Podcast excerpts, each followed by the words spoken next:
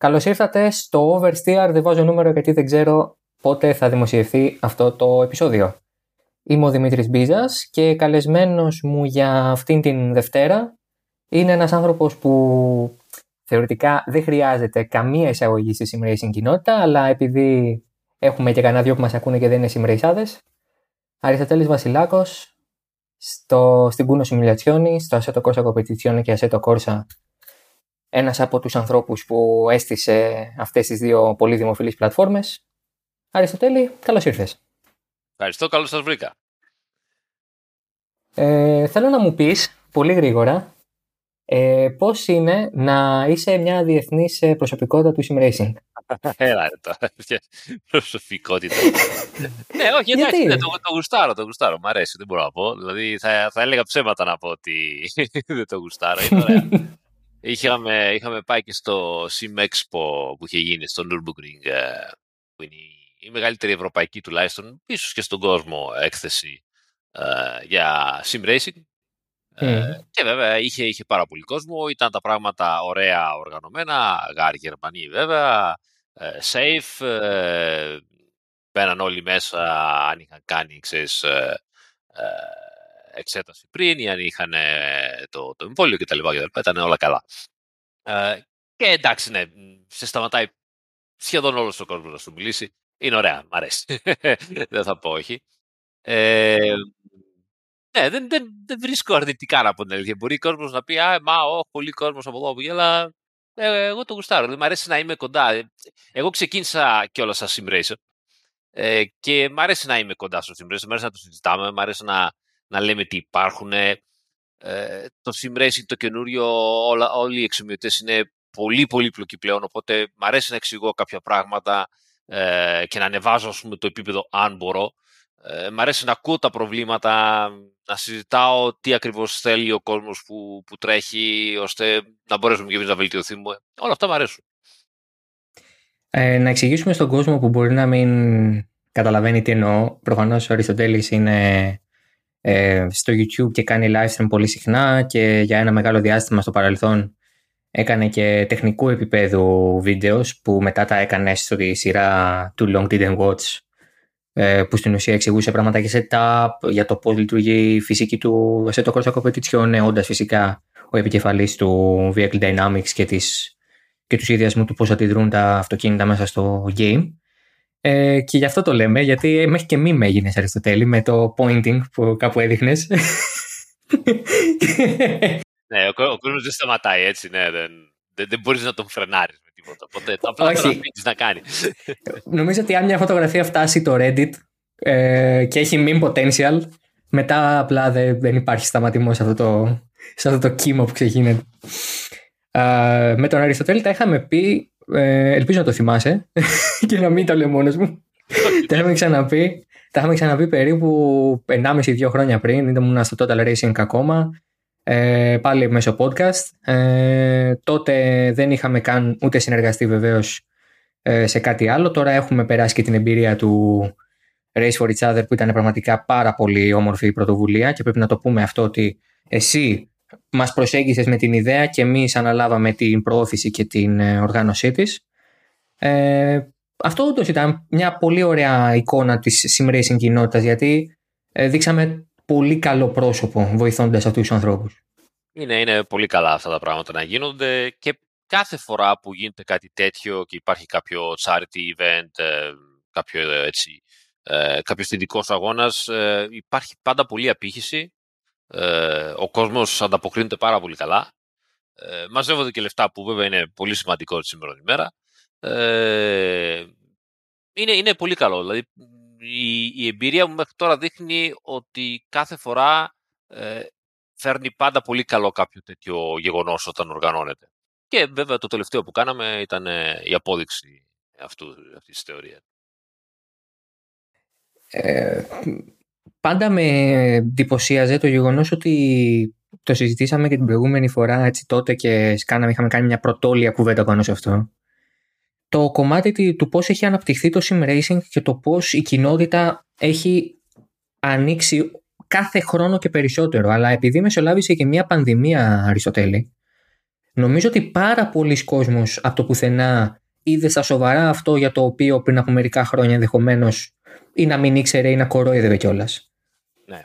Η πανδημία, πάμε που το λέω αυτό, αλλά είναι η πραγματικότητα, βοήθησε, εντός εισαγωγικών βέβαια πολύ μεγάλων, ε, να διαδοθεί ακόμη περισσότερο το sim racing, κυρίως διότι πάρα πολλές ε, οργανώσεις πραγματικών αγώνων βρεθήκαν βέβαια ένα χρόνο να μην μπορούν να κάνουν απολύτως τίποτα. Πάρα πολλοί πραγματικοί οδηγοί βρεθήκαν ένα χρόνο να μην μπορούν να κάνουν απολύτως τίποτα. Ε, ομάδες, ε, engineers, ε, όλοι αυτοί οι άνθρωποι πραγματικά δεν μπορούσαν να δουλέψουν. Ήταν αδύνατον, είχαν κλείσει όλες οι πίστες, όλοι οι αγώνες δεν μπορούσαν να διεξαχθούν. με αποτέλεσμα για να βρουν έναν τρόπο να προπονηθούν, να βρουν έναν τρόπο να κρατήσουν τους sponsors τους, που είναι πολύ σημαντικοί γιατί το motorsport ζει από το, από το sponsorship, ε, να τους κρατήσουν ε, σε ενδιαφέρον, να έχουν κάποιο return of investments, έστω να σώσουν ό,τι μπορούν να σώσουν, ε, κατέληξαν βέβαια στο συμβρέσι και κατέληξαν δεν το εννοώ με άσχημο νόημα, εννοώ ότι στρίψανε προς τα εκεί ε, και ξαφνικά, και αυτό ήταν πολύ θετικό πιστεύω, ε, και πολύ σωστό και πολύ ωραίο, όλοι αυτοί οι διάσημοι του πραγματικού motorsport, όταν έστρεψαν και κοίταξαν να δουν και τι μπορούμε να κάνουμε και βρήκαν ότι υπήρχε το sim racing, βρήκανε ένα μεγάλο πλήθος ε, ανθρώπων παθιασμένων με το αντικείμενο, παθιασμένων με το motorsport, ε, οργανωμένων που ξέρουν να φτιάχνουν πάρα πολύ καλούς αγώνες, που ξέρουν να οδηγάνε ακόμη πιο καλά από ό,τι φτιάχνουν, που μπορούν να δώσουν θέαμα ίσως και καλύτερο από τους πραγματικούς αγώνες ε, πολλές φορές και είδαν από πρώτο χέρι πλέον, όχι απλά ακούγοντας, αλλά είδαν από πρώτο χέρι ότι κάτσε, πράγματι αυτοί οι άνθρωποι δεν παίζουν απλά, αλλά κάνουν entertainment. Δεν είναι απλά ότι, OK, περνάμε την ώρα μας, ας πούμε, προσφέρουν πραγματικά, ε, προσφέρουν και βοήθεια στην, ε, στην προπόνηση των πραγματικών οδηγών, προσφέρουν και θέαμα, προσφέρουν και όλα είναι ήδη οργανωμένα σε leagues, ε, με stewards, με broadcasting, όλα αυτά τα πράγματα είναι ήδη έτοιμα. Και το βρήκαν αυτό έτοιμο σε όλη την Ευρώπη, σε όλη την Αμερική, στην Αυστραλία, στην Ελλάδα, για παράδειγμα, που τώρα θα οργανώσει, ξέρω, το, το πρωτάθλημα ε, που ακολουθείς και εσύ ε, για την ε, Logitech και McLaren, νομίζω. Α, ναι, ναι, ναι, με τη Logitech, το Logitech G Challenge, ναι, με τη McLaren. Ναι. Θέλω να πω ότι όπου και να πήγαν, όπου και να ζήτησαν βοήθεια, βρήκαν τα πάντα ουσιαστικά έτοιμα.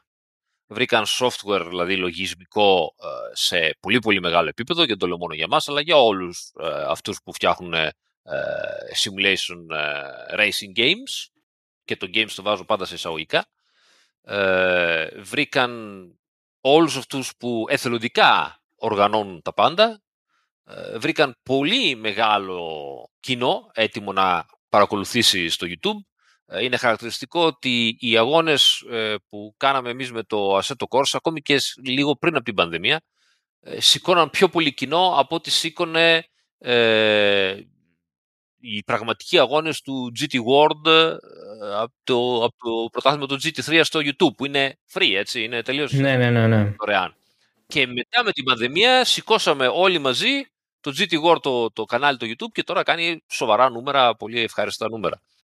Ε, ναι, όντως. Οπότε, πού θέλω να καταλήξω; Θέλω να καταλήξω ότι ε, ναι, η πανδημία βοήθησε να μάθουν περισσότερο, να μάθει περισσότερος κόσμος για τα racing games αλλά είμαι ακόμη πιο ευχαριστημένος που η πανδημία βοήθησε το πραγματικό motorsport να δει ότι από πίσω από τα μεγάλα φώτα έτσι, του, του πραγματικού motorsport υπάρχουν όλοι οι sim racers που κάνουν πάρα πολύ καλή δουλειά εδώ και δεκαετίες, είμαστε σχεδόν 20 χρόνια, ε, οι οποίοι αξίζανε, αξίζουν και αξίζανε να, να, να υποστηριχθούν και όταν ζητήθηκε η βοήθειά τους, ήταν έτοιμοι να, να δώσουν τα πάντα.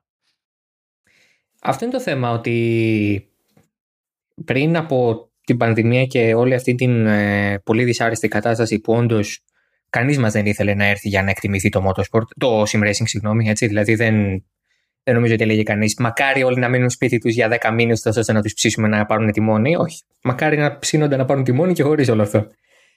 Ε, όλο αυτό όμως το πράγμα ε, στο μυαλό μου ε, χωρίζεται σε δύο μέρη. Το ένα μέρος είναι ότι το sim racing όταν θέλει είναι ένα ανοιχτό κλαμπ. Είναι μια ομάδα ανθρώπων, πολλών, πολλών ανθρώπων, ανάλογα την κάθε αγορά είτε λιγότερη είτε περισσότερη, αλλά είναι πολύ περισσότερη από ό,τι νομίζουμε πράγματι. Ακόμα και στην Ελλάδα υπάρχει αυτό. Ε, οπότε δεχόμαστε κόσμο και είμαστε έτοιμοι να δεχθούμε περισσότερους ανθρώπους μέσα και να γίνουμε ακόμα πιο diverse και να μεταδώσουμε το μήνυμα του πόσο καλό είναι το sim racing και τι προσφέρει και από όψη διασκέδασης, αλλά ακόμα και από όψη εκτόνωσης ή οτιδήποτε. Αλλά από την άλλη, ε, αποκάλυψε και λίγο το σνομπισμό που υπήρχε από την πλευρά του πραγματικού motorsport σε εμάς. Και το εμάς το λέω στο sim racing εμάς γιατί και εγώ στο πραγματικό motorsport δουλεύω αλλά ε, και το sim racing εκτιμούσα πολύ πριν από αυτό. Ε, όταν ξαφνικά εγώ νομίζω ότι πρέπει να εξεπλάγησαν που βρήκαν αυτές τις δομές που λες και εσύ. Δηλαδή μια πραγματικά έτοιμη μηχανή η οποία απλά έψαχνε φώτα πάνω της για να πάρει ζωή όταν η F1 Action ας πούμε στο ελληνικό παράδειγμα, είχε χ ε, θεατές και ξαφνικά απέκτησε χ στην τρίτη, στην τρίτη ή στην τέταρτη, ξέρω εγώ. Βάλαμε δυνάμεις πάνω στο χ. Έτσι, αυτό το πράγμα έδειξε ότι, όπα, ξαφνικά υπάρχει κάτι. Αυτό το κάτι το εκτιμούν πια χορηγοί, το εκτιμούν ε, πραγματικοί οδηγοί, το εκτιμούν πραγματικές ομάδες πραγματικού motorsport. Οπότε είναι λίγο δυστενάχωρο ότι έπρεπε να γίνει αυτό κρατάω το θετικό ότι δεν είμαστε τελικά τόσο κλειστό κλαμπ όσο πίστευα. Γιατί και εγώ το ένιωσα όταν μπήκα πριν από κάποια χρόνια. Το πόσο σφικοφολιά είναι πολλές φορές. Αλλά απ' την άλλη ήμασταν.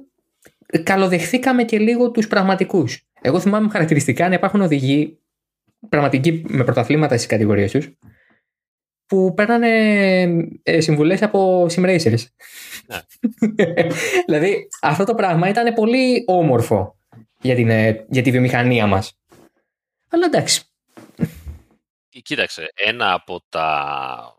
Μια από τις ε, πρώτες συμβουλές που δώσαμε ε, σε όλους τους πραγματικούς πιλότους και engineers, μηχανολόγους, μηχανικούς κτλ. που μπήκανε στον κόσμο του sim racing ήταν πάρτε σοβαρούς sim racer γρήγορους, να σας μάθουν γρήγορα, να πηδήσετε κάποια σκαλιά, γιατί εάν μπείτε όπως είστε, θα σας πετσοκόψουν.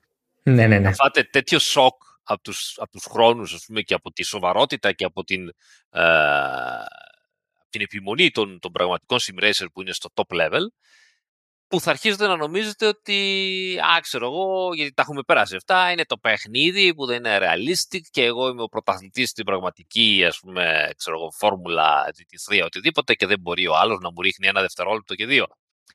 Και τους είπαμε, δεν είναι έτσι τα πράγματα. Εδώ υπάρχει κόσμος που ε, ε, για πολλούς και διάφορους λόγους που και εσείς ξέρετε δεν μπόρεσε να φτάσει στο, στο πραγματικό. Στο δικό σας επίπεδο, ναι. Και βγάζει όλο το άκτη του πίσω από ένα monitor. Που σημαίνει ότι αυτοί οι άνθρωποι προπονούνται πάρα πολύ με μέθοδο, έχουν πολλά, πολύ χρόνο εμπειρίας από πίσω τους και βέβαια ε, θα σας καταστρέψουν την ψυχολογία, να το πούμε έτσι απλά. Και πράγματι αυτό συνέβη.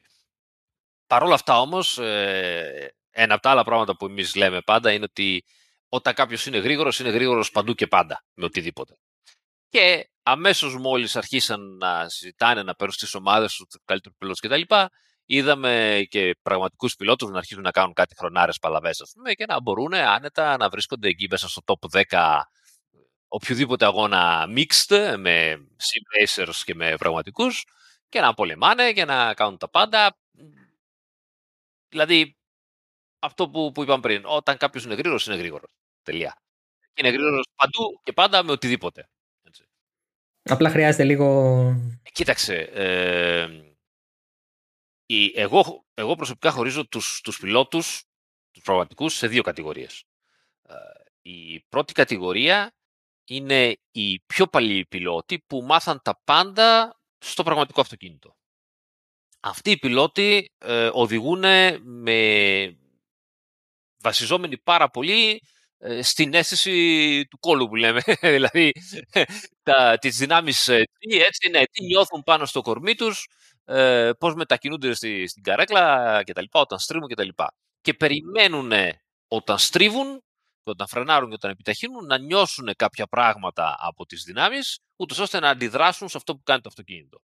Αυτοί οι πιλότοι όταν τους βάζεις πίσω από ένα monitor που ξαφνικά όλες αυτές οι, οι δυνάμεις δεν υπάρχουν πια, ε, μπαίνουν σε μεγάλη κρίση, ε, σαφώς και φτουκάρουν αμέσως τις πρώτες δύο-τρεις στροφές ε, και συχνά επειδή βέβαια ο πιλότος, ε, ο, ο, οδηγός μαθαίνει έτσι να είναι, ε, πώς να το πω, ε, ξέρεις, και λίγο ως πολύ εγωιστής, να είναι υπεράνω, να... γιατί αυτή είναι η δουλειά του. Η δουλειά του είναι να πιστεύει ότι είναι ο καλύτερος στον κόσμο. Γι αυτό ναι, εντάξει. Ναι. Προφανώς. Ε, και μαθαίνει έτσι από μωρό παιδάκι. Όταν λοιπόν το βάζεις να κάνει κάτι που ξέρει από μικρούλης και ξαφνικά σου κάνει σε κάθε στροφή, σαφώς ότι η πρώτη αντίδραση είναι αυτό εδώ δεν είναι καλό. Δεν έχετε κάνει κάτι δουλειά. Ε, εγώ κάνω τα πράγματα που κάνω στην αλήθεια, και δεν είναι αλήθεια βέβαια αυτό. Ε, και βέβαια στην αλήθεια μπορώ να οδηγήσω ένα αυτοκίνητο νομίζω, ενώ εδώ δεν μπορώ. Οπότε το πρόβλημα είναι στο, στο, στο video game. Αυτή λοιπόν είναι η πρώτη κατηγορία. Αυτή η κατηγορία θέλει πολύ χρόνο. Όταν λέμε πολύ χρόνο, θέλουν δύο-τρει εβδομάδες σοβαρή δουλειά και μόνο, ούτως ώστε να αρχίσει ο εγκέφαλός τους να μιλάει την, την ίδια γλώσσα με το monitor και με το, με το τιμόνι. Και μετά είναι η δεύτερη κατηγορία, ε, η οποία είναι αυτή των πολύ νέων οδηγών, που έχουμε ένα σωρό βέβαια παραδείγματα ήδη που τρέχουν σε, διάφορες, ε, σε διάφορους simulators, οι οποίοι μεγαλώσαν ναι μεν στα card και τα λοιπά, αλλά και πίσω από τα video games. Και πολλοί από αυτούς τους νέους οδηγάνε με τα μάτια μάθαν σιγά σιγά να οδηγάνε και με το σώμα, αλλά κυρίως οδηγάνε με τα μάτια και έχουν πολύ καλύτερη... Ε, Καλύτερο συντονισμό χεριού-ματιού. Χεριού-ματιού. Ε, από την άποψη κιόλας που πολλές φορές θα ακούσουν το, μηχανισμό, το μηχανικό τους, τον engineer, τον τελεμετρίστα, ας πούμε, θα τον ακούσουν ε, τυφλά. Δηλαδή θα του, θα του πει, ξέρω εγώ, ο engineer ότι ξέρεις σε αυτή τη στροφή μπορείς να πας flat out. Α, ναι, OK, okay, flat out. Μα μπορεί να πεθάνω, ξέρω εγώ. Μπα, όχι, δε, αφού μου το είπε, θα πάω. Δεν υπάρχει. Ναι, ναι, ναι. ναι. ναι. Τον εμπιστεύονται, ναι. Δεν τον αμφισβητούν. Ναι. Και αυτούς κυρίως όταν τους βάζεις πίσω από ένα, από ένα monitor, ένα computer, ε, συνεχίζουν να, να οδηγούν με τον ίδιο τρόπο ουσιαστικά, χωρίς πρόβλημα. Ε, και βέβαια χρησιμοποιούν το computer για μεγάλη προπόνηση, συνεχή, ε, για να προσπαθούν καινούργια πράγματα, ειδικά στο racecraft. Ειδικά στο racecraft. Και πολλές φορές κιόλας βλέπεις κινήσεις στους πραγματικούς αγώνες πλέον που πριν τις είχες δει μόνο στο sim racing και λέει «Χα, ε, αυτό κάπου το έχω ξαναδεί να το κάνει» ας πούμε, και να πράγματι το δοκίμασε και στον πραγματικό αγώνα. Ε, όπως καταλαβαίνεις όμως αυτό το πράγμα και βέβαια σαφώς αυτοί οι νέοι οδηγοί είναι πολύ πιο ανοιχτοί σε οποιοδήποτε simulation ε, αυτό το πράγμα όμως ήδη αυτές οι δύο κατηγορίες είναι μια γενιά τι σημαίνει, σημαίνει ότι για να αλλάξει η αντίληψη του πραγματικού motorsport προς τους εξομοιωτές πρέπει να περάσουν γενιές. Και είμαστε τώρα σε αυτή την αλλαγή της γενιάς. Η επόμενη γενιά θα είναι ακόμη καλύτερα, θα είναι ακόμη πιο πεπισμένη σε αυτό που κάνουν οι εξομοιωτές. Φτάσαμε σήμερα έτσι να λέει ο Χάμιλτον ότι ναι, ίσως θα πρέπει ε, να αρχίσω και εγώ με τους εξομοιωτές γιατί βλέπει ας πούμε τον Verstappen να είναι πάντα έτσι και να κάνει πράγματα που κανονικά δεν κάνεις. Ε, και βέβαια ένας πιλότος που θέλει να είναι και είναι top, πάντα θα προσπαθήσει να βρει κάτι καινούριο να γίνει ακόμη πιο γρήγορος. Οπότε πολύ απλά στην περίπτωση του Χάμιλτον βάζεις τα πράγματα κάτω και λέει: OK, τι κάνω εγώ, τι κάνει αυτός, τι κάνει αυτός παραπάνω από μένα. Α, sim racing. Ε, θα κάνω κι εγώ. Ναι, αναγκαστικά για να κρατήσει το έτσι του. Ναι, γιατί ειδικά ο, ο Verstappen είναι και αυτή η γενιά του οδηγού που λες. Που έχει το hand-eye coordination στην τελειότητα και παίρνει και καρτίσιε γραμμές πολύ ο Verstappen, δηλαδή είναι τέτοιος οδηγός. Και ξέρεις τι κάνει. Κάνει και πολλές φορές πράγματα που δείχνει να μην τον νοιάζει, ας πούμε, τι θα απογίνει. Ναι, σαν να είναι όντως πίσω από ένα τιμόνι και μια οθόνη. Γιατί, που δεν χτυπά. Ναι. Το, το έχει ξαναζήσει. Ναι. Εντάξει, βέβαια, αν έχει πετύχει κάτι στο iRacing και απλά δεν πέθανες, ε, δεν σημαίνει ότι δεν θα πεθάνεις στην πραγματικότητα. Ε, κι όμως ε, το μυαλό σου κάνει. Κοίτα, να σου φέρω ένα απλό παράδειγμα. Τώρα, ναι, θα, θα παίξω λίγο, ξέρεις, πρέπει να ευλογήσει και τα γένια σου που λένε. ε, υπάρχει ένα βίντεο εκεί έξω στο ίντερνετ, μπορεί να το έχεις δει. Ε, υπάρχουν διάφορα βίντεο. Ένα από αυτά ε, οδηγάω την, την Aventador, την ε, S, ε, Super Veloce.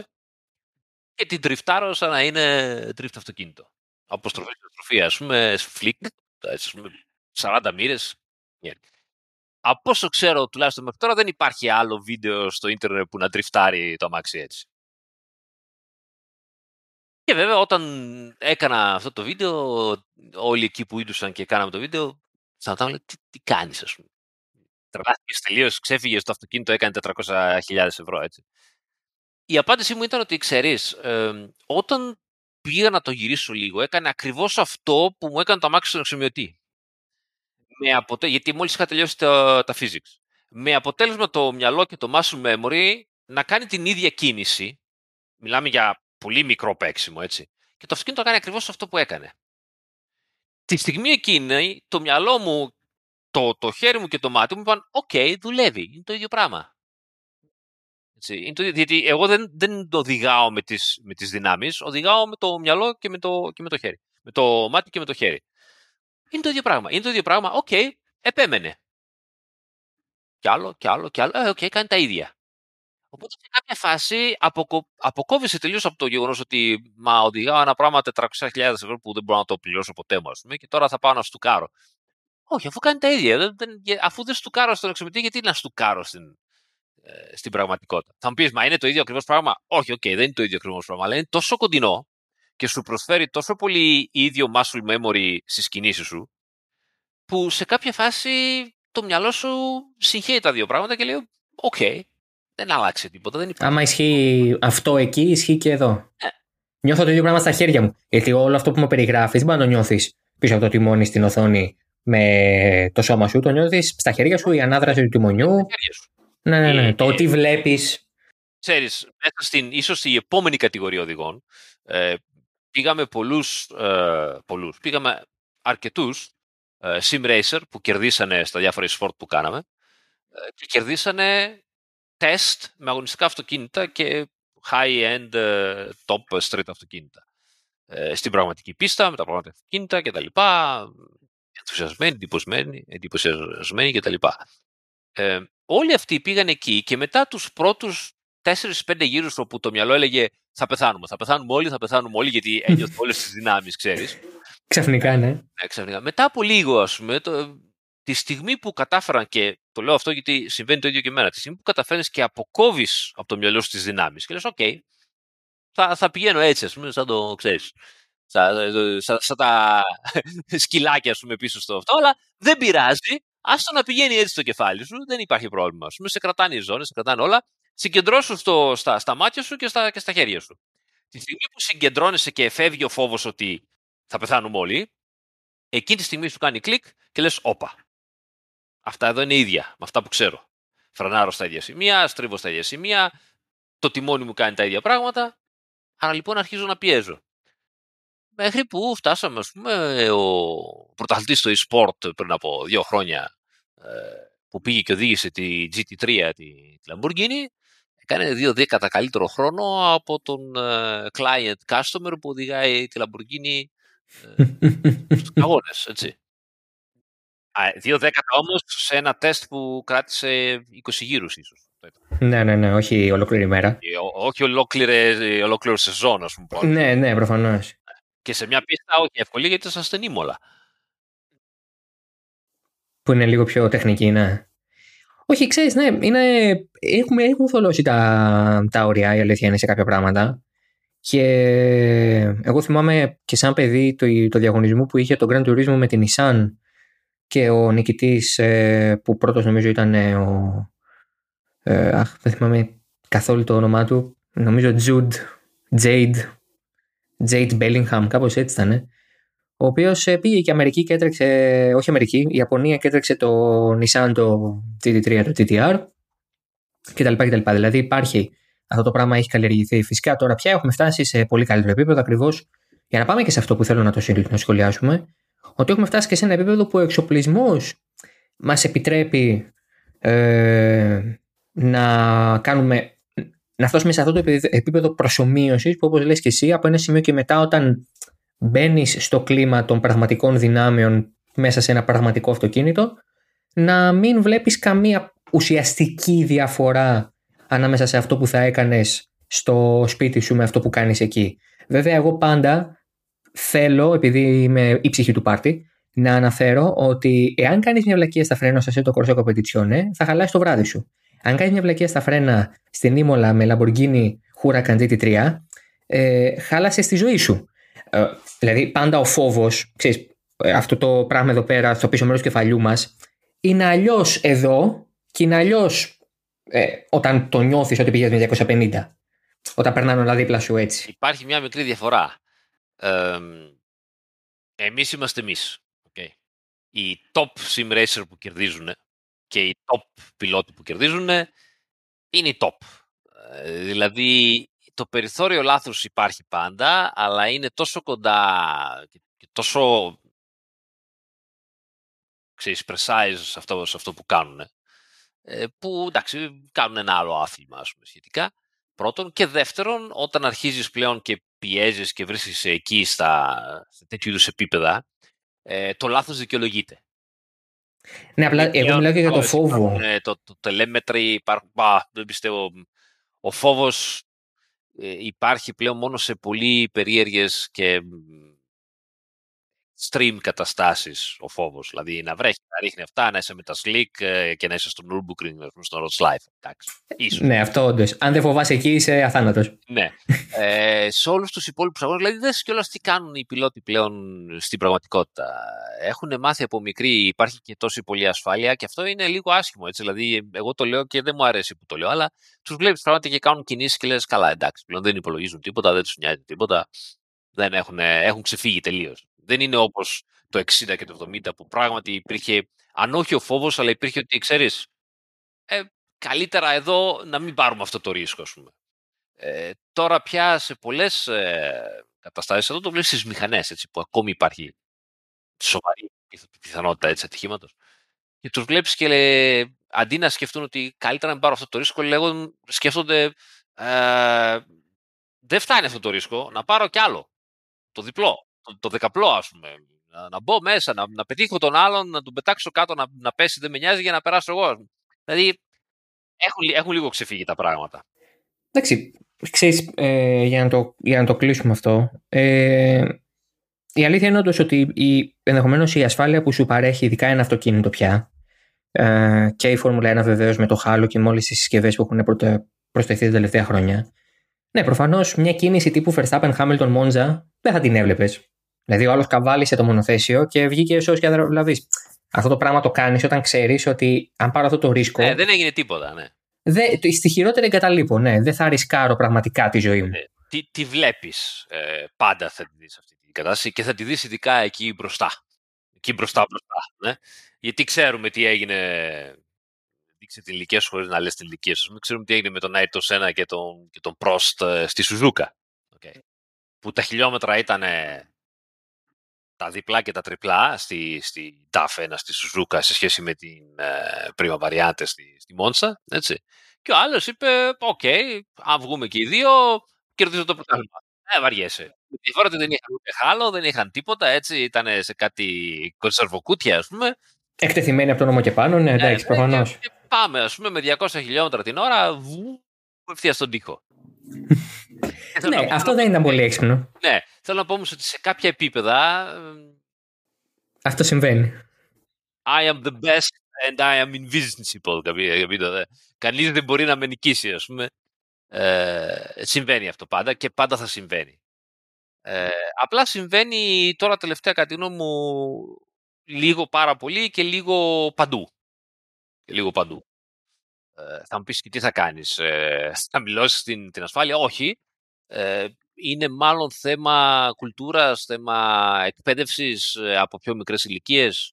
Υπάρχει πολλή πίεση τη σήμερα ημέρα για να γίνουν τα πιτσιρίκια, οι αυριανοί Χάμιλτον, Verstappen κτλ. Πολύ πίεση από γονείς, από μάνατζερ, από εκπαιδευτές. Δηλαδή, λίγο τραγικά και γελοία πράγματα συμβαίνουν. Και τα βλέπεις καμιά φορά ότι εμφανίζονται αυτά, κόσμος που πλακώνεται ας πούμε, σε αγώνες γκοκάρτ και τέτοια. Ναι. Ε, οπότε όλο αυτό κάπου, κάπου βγαίνει στο στυλ ότι «OK, okay, προσπάθησα μια φορά, γίνεσαι σαν γάτα». Εδώ, εδώ στην οικογένεια λέμε ότι οι γάτες έχουν ε, ένα είδους ε, ξέρεις, mentality που λένε ότι «OK, okay, δεν πέθανα, θα ξαναδοκιμάσω αύριο», ας πούμε. Ε, κάπως έτσι, ας πούμε. Η εφτάψυχη γάτα επίσης. Ναι, ναι, OK, okay, δεν πέθανα, πάμε πάλι. Προχωράμε, ναι. ναι. Α, αφού λοιπόν αναφερθήκαμε πριν και στο κομμάτι του αφού το κάνω εκεί μπορώ να το κάνω και εδώ και έβαλα στην κουβέντα τον εξοπλισμό ε, αρχικά το θετικό σε αυτό γιατί υπάρχει μεγάλο θετικό είναι ότι μπορεί πλέον και αυτός ο οποίος όπως πολύ σωστά είπες γιατί υπάρχουν και αυτοί οι άνθρωποι δεν έκανε το όνειρο του πραγματικότητα γιατί μπορεί να είχε το ταλέντο αλλά να μην είχε τα χρήματα ε, ή να είχε το ταλέντο αλλά να μην είχε τις διασυνδέσεις ή πολύ απλά οι συγκύριες. Να έχει την ευκαιρία να ζήσει την εμπειρία αυτή έστω και από την ε, καρέκλα του σπιτιού του. Γιατί αυτό είναι κάτι το οποίο δεν, δεν, έχει, δεν υπάρχει πολλά χρόνια. Δεν είναι πάνω από πέντε χρόνια που έχουμε βρει και το τιμόνι και το PC και το παιχνίδι ή τα παιχνίδια ή τις, τους προσωμιωτές για να το κάνεις αυτό το πράγμα. Είναι κάτι πολύ φρέσκο ακόμα και για εμάς ε, ή ακόμα περισσότερο για τη δική σου γενιά που τρέχουν και τρέχουμε τόσα χρόνια στο sim racing. Αυτό είναι θετικό. Αλλά εγώ θα βάλω και την ε, αρνητική χρειά σε αυτό ότι έχουμε ξεφύγει λίγο τόσο στην προσφορά όσο και στο τι ζητάμε από τους καταναλωτές. Δηλαδή, ο προσωμιωτής, ε, το competition, το iRacing, το R-Factor, πάνω από 50, 60 ευρώ. Άντε να βάλεις όλα τα DLC μέσα. 80. Δεν κάνουν. Είναι ένα ποσό που τέλος πάντων, αν μπορεί να το δώσει για το νέο FIFA 22, δώσ' το και για το Assetto Corsa Competizione με όλα τα DLC. Μια. Ένα τιμόνι DD ή ένα load cell pedal system ή ένας καλός ε, shifter. Είναι, πάμε στα τετραψήφια. Αυτό εμένα και σαν sim racer με αποθαρρύνει, αλλά δεν μπορώ να πω και στον άλλον θα ζήσεις την απόλυτη εμπειρία με ένα τιμόνι των 500 ευρώ. Πρέπει να πας πολύ ψηλά. Θέλω να μου το σχολιάσεις αυτό, όχι αρνητικά θετικά, ξέρεις. Ναι, ναι. Πώς φτάσαμε εκεί, πώς έχουμε, πώς έχουμε πάει σε τέτοια επίπεδα, ας πούμε. Ε,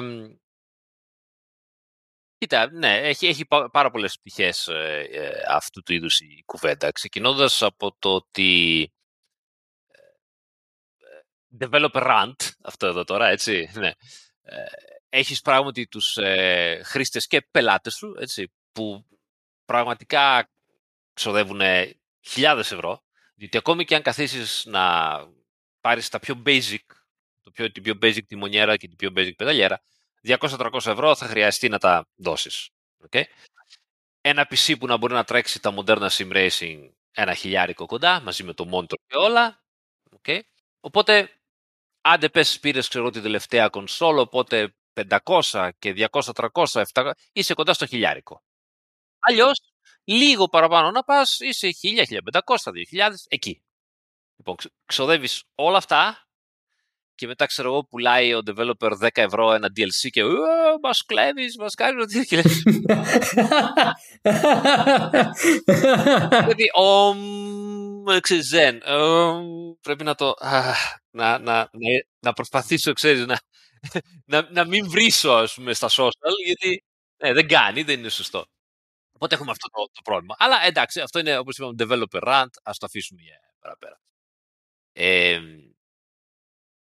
εγώ έχοντας ξεκινήσει πολλά χρόνια πριν, μπορώ να πω ότι ήδη ένα πολύ basic uh, hardware uh, για τιμονιέρα και πεντάλ που να είναι γύρω στα 200-300 ευρώ ήδη σου δίνει πάρα πολλά. Και σίγουρα πολύ πολύ περισσότερα από ότι ε, μπορούσες ας πούμε να, να καταλάβεις ε, το 1998 που ξεκίνησαμε το Grand Prix Legends ας πούμε ή το IndyCar Racing ε, το 2003 που βρήκε το GTR το 1 κτλ. κτλ. Πολύ περισσότερο τώρα. Εντάξει, μπορεί να είναι λίγο πλαστικό, μπορεί να είναι λίγο toy σε εμφάνιση, ας πούμε, λίγο παιχνιδίστικο κάπως. Ε, σίγουρα δεν θα είναι τελείως professional ή δεν ξέρω τι τα τελευταία που έχει βγάλει η Fanatec που το βγάζεις από το τιμόνι σου, το βάζεις στη BMW την ε, M4 GT3 και παίρνει μπρος και φεύγεις, ας πούμε, και, και οδηγάς. OK. Okay. Αλλά παρόλα αυτά έχεις πολύ καλή ανάδραση, έχεις πάρα πολύ, καλή, πολύ καλό precision, έχει έχεις τα πάντα. Οπότε, ναι, είναι λίγο ακριβά, αλλά ήδη με το πλέον βασικό μπορείς ήδη να έχεις πάρα πολύ καλές ε, αποδόσεις και πολύ καλή εμπειρία. Ε, να πω κάτι παραπάνω. Όταν κάνεις κάτι σαν χόμπι και παθιάζεσαι γι' αυτό, επειδή ζούμε κιόλας καπιταλισμό, έτσι είμαστε στο καπιταλισμό, ε, τα πράγματα αρχίζουν να έχουν μια αξία μεγάλη. Αρχίζουν να έχουν κόστος. Ε, αν καθίσεις και σκεφτείς ότι επειδή κιόλας το sim racing δεν είναι ένα casual gaming, αλλά είναι πραγματική ενασχόληση, πάθος, είναι hobby πραγματικό. Δηλαδή θα καθίσεις να μάθεις καινούργια πράγματα, να έχεις τις εμπειρίες σου, ε, να ενημερωθείς, να μιλήσεις με κόσμο σε social, είτε είναι ξέρω εγώ, σε forum, είτε είναι στα social, είτε είναι online όταν θα τρέξεις, αν τρέξεις online. Υπάρχει ακόμη μεγαλύτερη πλειοψηφία, δεν τρέχει καν online, τρέχουν όλοι offline μόνοι τους, αλλά μαθαίνεις πράγματα, βλέπεις βίντεο. Τι σημαίνει αυτό, σημαίνει ότι ο ελεύθερος χρόνος σου γεμίζει από πολλά πράγματα που μπορεί να σου δώσει το sim racing για πάρα πολύ χρόνο. Κάποιος που θα μπει στο sim racing και θα κολλήσει το μικρόβιο, όπως λέμε, και δύσκολα δεν θα κολλήσει το μικρόβιο, μίνιμουμ, μίνιμουμ θα ασχοληθεί ένα εξάμεινο. Μίνιμουμ, μέχρι να το βαρεθεί, ας πούμε. Okay. Που αποκλείεται, αλλά λέμε. Ο μέσος, ο μέσος sim racer χρήστης ασχολείται χρόνια. Οι ώρες που περνάει με το αγαπημένο του εξομοιωτή είναι εκατοντάδες. Εκατοντάδες. Οπότε, αν καθίσουμε να σκεφτούμε πόσο μπορούν να σου κοστίσουν μερικές εκατοντάδες ώρες σε ένα χρόνο να βγεις έξω, να δεις ένα σινεμά, να πιεις μια μπύρα και να γυρίσεις σπίτι σου. Δεν θα είναι, ξέρω εγώ, 30 ευρώ, 20 ευρώ. Μια έξοδος, ας πούμε, τέτοια. Επί 100, εγώ να σου πω 100 ώρες. Επί 100 είναι 2.000 ευρώ. Δηλαδή, σε ένα χρόνο να βγεις, να, να, να δεις ένα σινεμά, να πιεις μια μπύρα, να το κάνεις αυτό 100 φορές μέσα σε ένα χρόνο αν είσαι παθιασμένος με το σινεμά. Okay. 20 ευρώ τη νύχτα, 2.000 ευρώ. Δηλαδή, τι θέλω να πω. Θέλω να πω ότι όταν κάτι γίνεται χόμπι, ε, αναγκαστικά θα χαλάσεις και λεφτά πάνω του. Ναι, ξέρεις, ε, υπάρχει και κάποιο είδους. Δεν θέλω να το χαρακτηρίσω ελιτισμό, αλλά δεν μου έρχεται κάποια καλύτερη λέξη τώρα ότι εντάξει δεν μπορείς να κάνεις δουλειά με ε, την τάδε τιμονιέρα, πρέπει να πάρεις την άλλη τιμονιά. Ξέρεις, δεν θέλω να βάλω ονόματα. Όχι γιατί θέλω να δυσφημίσω ή να πω κάτι καλό για μια εταιρεία, δεν, δεν έχω καμία σχέση με καμία.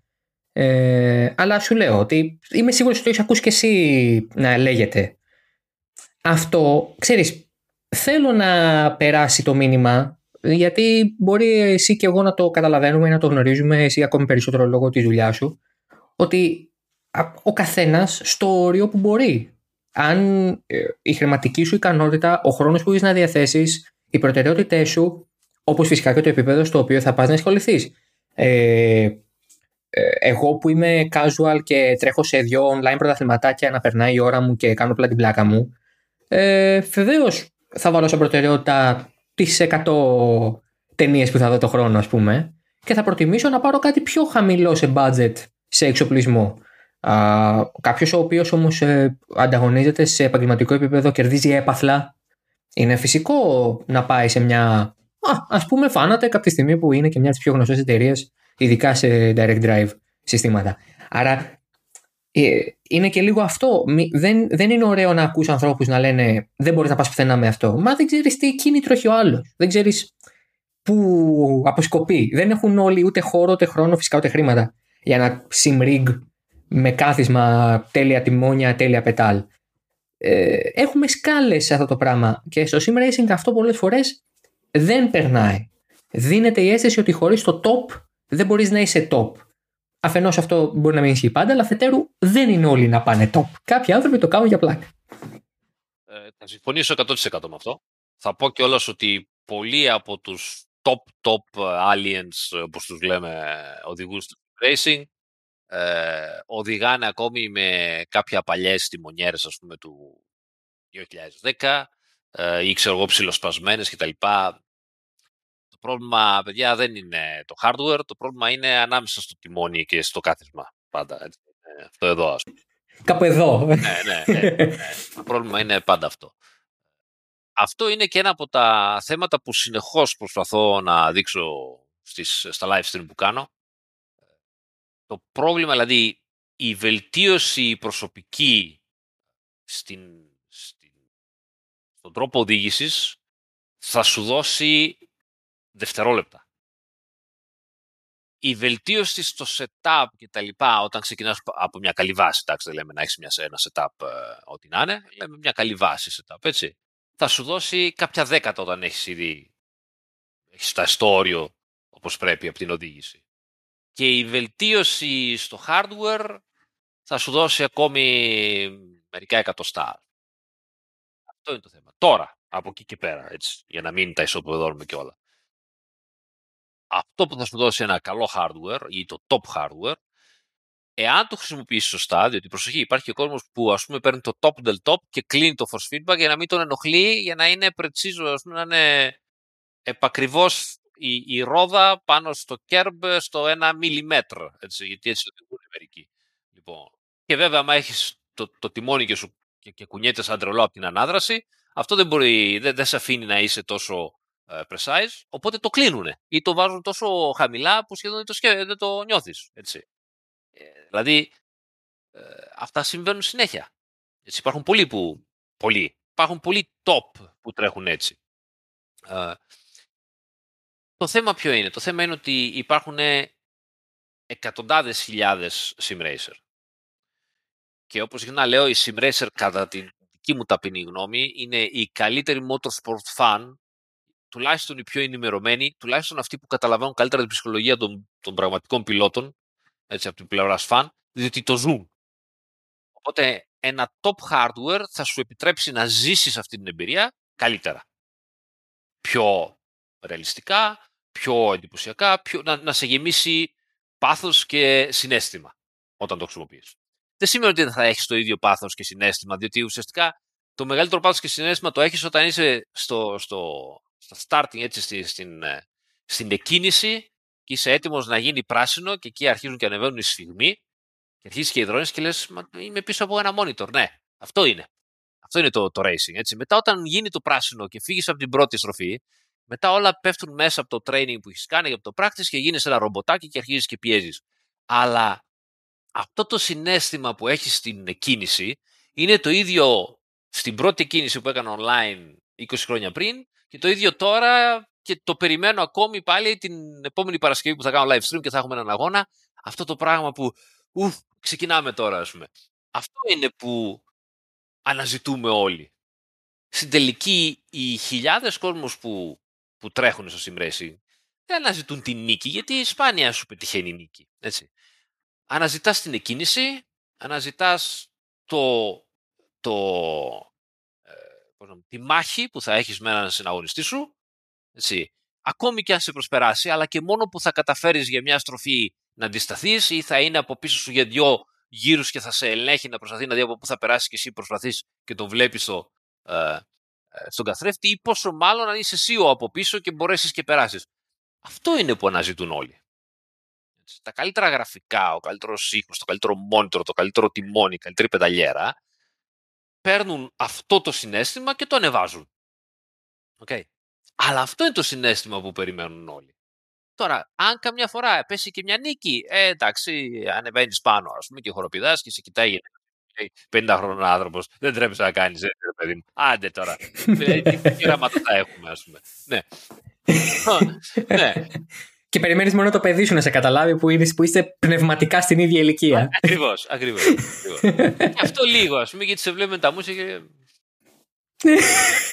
Κρίμα. Ναι. Μην ακούς κανέναν. Ναι, μην ακούς κανέναν. Λοιπόν, ε, οπότε ναι, γυρνώντας το θέμα μας είναι ότι ναι, το καλύτερο hardware θα σου δώσει μια καλύτερη εμπειρία. Δεν θα σε κάνει απαραίτητα πιο γρήγορο. μπορεί να σε κάνει λίγο πιο consistent, δηλαδή λίγο πιο να, να κρατάς το γυρολόγιό σου πιο σταθερά. Αλλά θα σε κουράσει και παραπάνω, έτσι, γιατί αν το βάλεις σε ρεαλιστικές δυνάμεις, θα σε κουράσει παραπάνω. Ε, αν βάλεις το, την πενταλιέρα σε ρεαλιστικές δυνάμεις που πρέπει να αρχίσεις να, να βαράς, εγώ έπαθα και να είμαι καλά, δεν μπορώ να τρέξω πια γιατί πονάνε όλα. μετά από τόσες ώρες οδήγησης. Ε, αλλά όλα αυτά ανεβάζουν την, την, την εμπειρία. Δεν ανεβάζουν τόσο τις επιδόσεις. Αυτό είναι ένας μύθος. Έτσι. Ένας μύθος που διαιωνίζεται και θα διαιωνίζεται για πάντα. Ε, όχι μόνο στο sim παντού ας πούμε. Το αυτοκίνητο κοστίζει το τάδε παραπάνω, άρα είναι καλύτερο από το άλλο που κοστίζει λιγότερο. Ναι, ναι συσχετίζουμε την τιμή με το τι θα κάνει αυτό το προϊόν για εμάς. Παραβλέποντας ότι η τιμή μπορεί να περιλαμβάνει πέρα από το marketing που πουλάς και, το, και την ποιότητα του ίδιου του προϊόντος. Το προϊόν μπορεί να είναι ποιοτικότατο. Το, μπορεί να πάρουμε την ε, τέλεια εσπρεσιέρα, λέμε τώρα γιατί είμαι και πολύ φίλος του καφέ. αλλά... λοιπόν, αλλά αν δεν έχεις έναν ε, μπαρίστα στο σπίτι σου να τα δουλεύει, ε, έχεις μια εσπρεσιέρα των 1500 ευρώ που απλά δεν κάνει καλό καφέ. Δεν, επειδή εσύ δεν ξέρεις να κάνεις καλό καφέ. Ακριβώς. Αυτό είναι το θέμα, ναι. Να πάμε και, και λίγο παραπέρα. Ε, δεν θέλω να πω τώρα, ξέφυγε, αλλά η ηλικία όπως λέγαμε. Ή ο καφές. Μπορεί να σε αποσυντώνησε με τον καφέ γιατί δεν ενθουσιάστηκες. με, τον, με τον καφέ με αποσυντώνησε, ναι. Σε σένα από τα, από τα, από τα πολλά και, και Όπως πάντα ακριβά αγούστα μου. είναι αυτό το πρόβλημα. Ε, είσαι και στη χώρα. Ναι, ναι, άσε, αυτό είναι λίγο πρόβλημα. Θα μπορούμε να το συζητήσουμε κάποια άλλη στιγμή. Αυτό, ναι, άστε για offline. Όταν όλοι νομίζουν ότι έχουν το καλύτερο πράγμα και αυτό το καλύτερο πράγμα αρχίζει και πέφτει, πέφτει, πέφτει σε ποιότητα και μετά αρχίζει και ψάχνεις σαν τρελός για να βρεις κάτι καλύτερο. Τέλος πάντων. Ε, αλλά ναι, το θέμα είναι αυτό με το hardware και αυτό δεν το βλέπεις μόνο στο hardware, το βλέπεις παντού δηλαδή. Για παράδειγμα, όπως ξέρεις, συγκεκριμένα που μπορώ να μιλήσω για το σε το Costa Competition, έχουμε πολλά αυτοκίνητα μέσα. Ε, έχουμε κάνει πολύ σκληρή δουλειά, ούτως ώστε σε κάθε πίστα τουλάχιστον 5-6 αυτοκίνητα να μπορούν να νικήσουν σε οποιαδήποτε πίστα.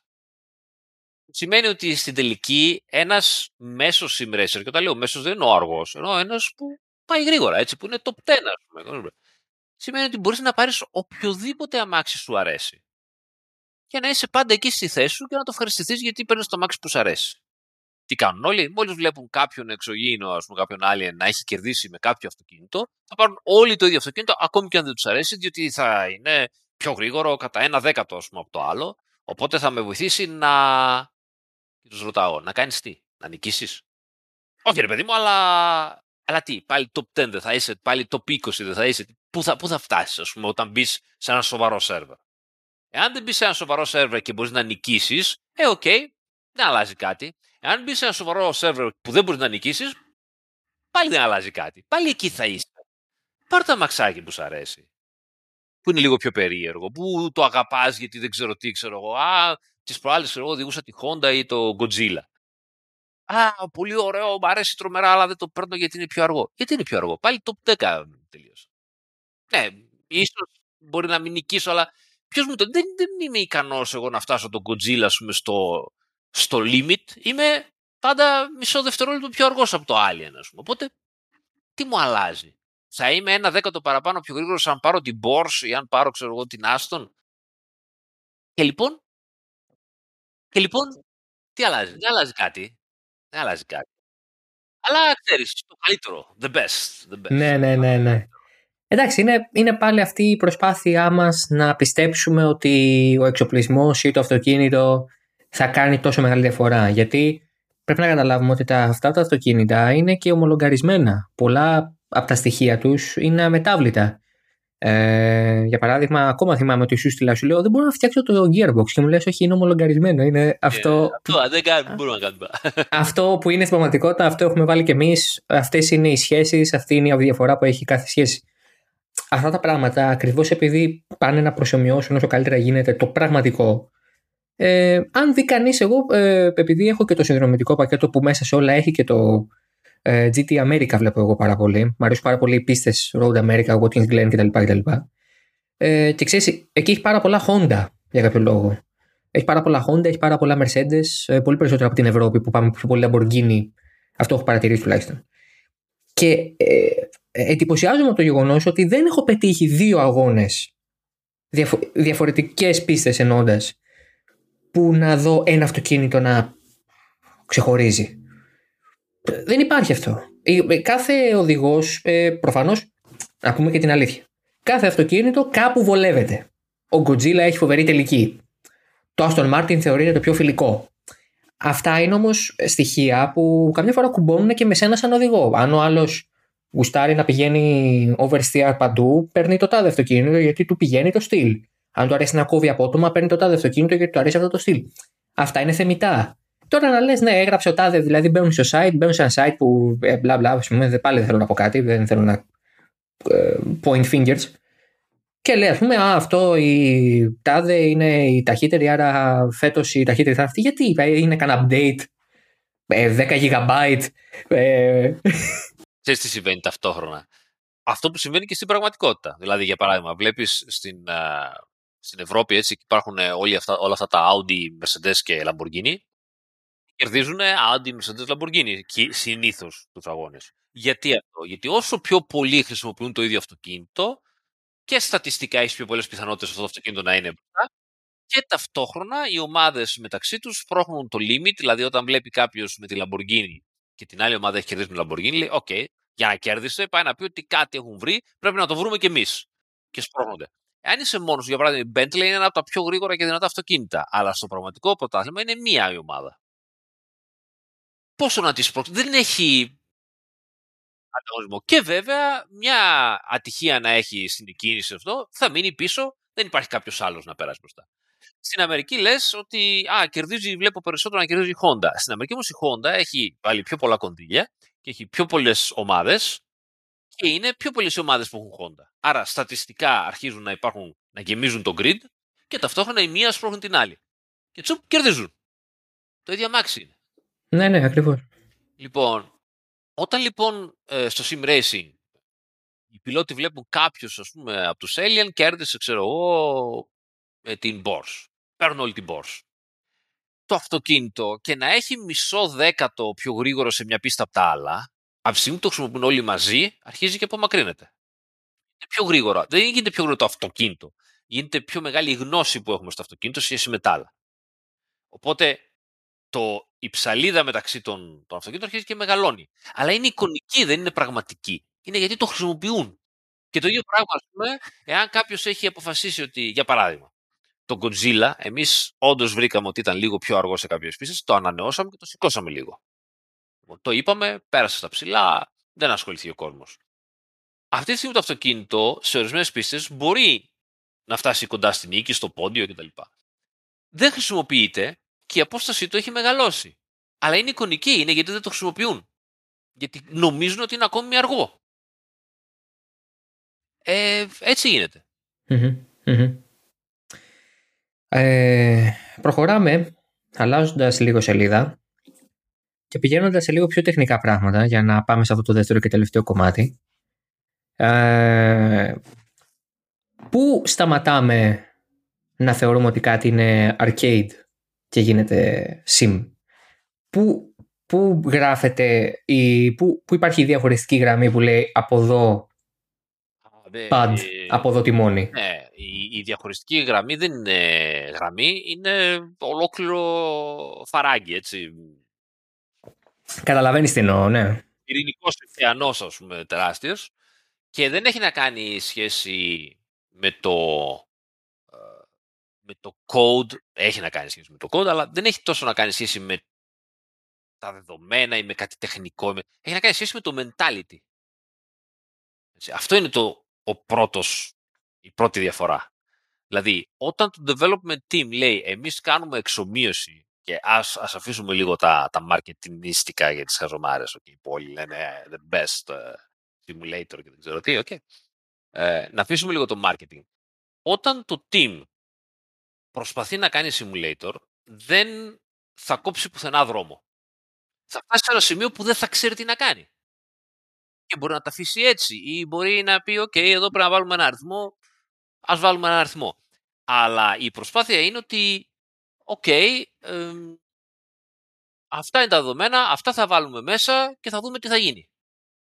Θα μου πεις καλά, αυτό το κάνατε από πριν, γιατί όσο προχωράτε αλλάζουν τα sim και γίνονται διαφορετικά ο μέσος χρήστης δεν ξέρει αν είναι καλύτερα ή χειρότερα, λέει απλά είναι διαφορετικό. Γιατί ας πούμε το Assetto ήταν έτσι και το Assetto Corsa Competizione είναι αλλιώς. Είναι αυτό που λέμε. Αν δεν ξέρεις, και σημείωση εδώ σημαντική, τα δεδομένα ενός αγωνιστικού ή ενός κιόλας ε, κανονικού αυτοκινήτου δεν είναι όλα γνωστά. Ενός ελαστικού δεν είναι όλα γνωστά. Και όταν λέω δεν είναι όλα γνωστά, δεν εννοώ ότι δεν μας τα δίνουν, δεν τα ξέρει πολλές φορές ούτε ο κατασκευαστής. Ε, ειδικά στα λάστιχα, για παράδειγμα, οι κατασκευαστές πλέον εντάξει, έχουν φτάσει σε τρομερά επίπεδα, αλλά πολλές φορές ε, okay, ρίχνουμε το ζάρι και δοκιμάζουμε. Ήταν καλύτερο. Ωραία. Δεν ήταν καλύτερο. Πάμε πίσω σε αυτό που έχουμε.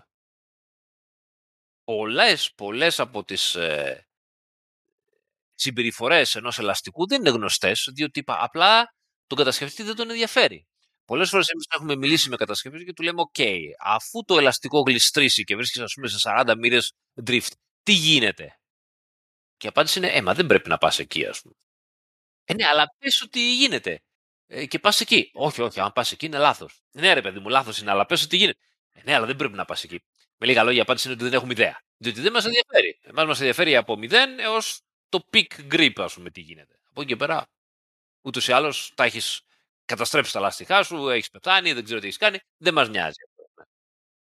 Λοιπόν, ε, αυτό για τα λάστιχα. Ε, ακόμη και στα αυτοκίνητα, για παράδειγμα, μπορούμε να ε, εξομοιώσουμε μία ανάρτηση πάρα πολύ καλά πλέον.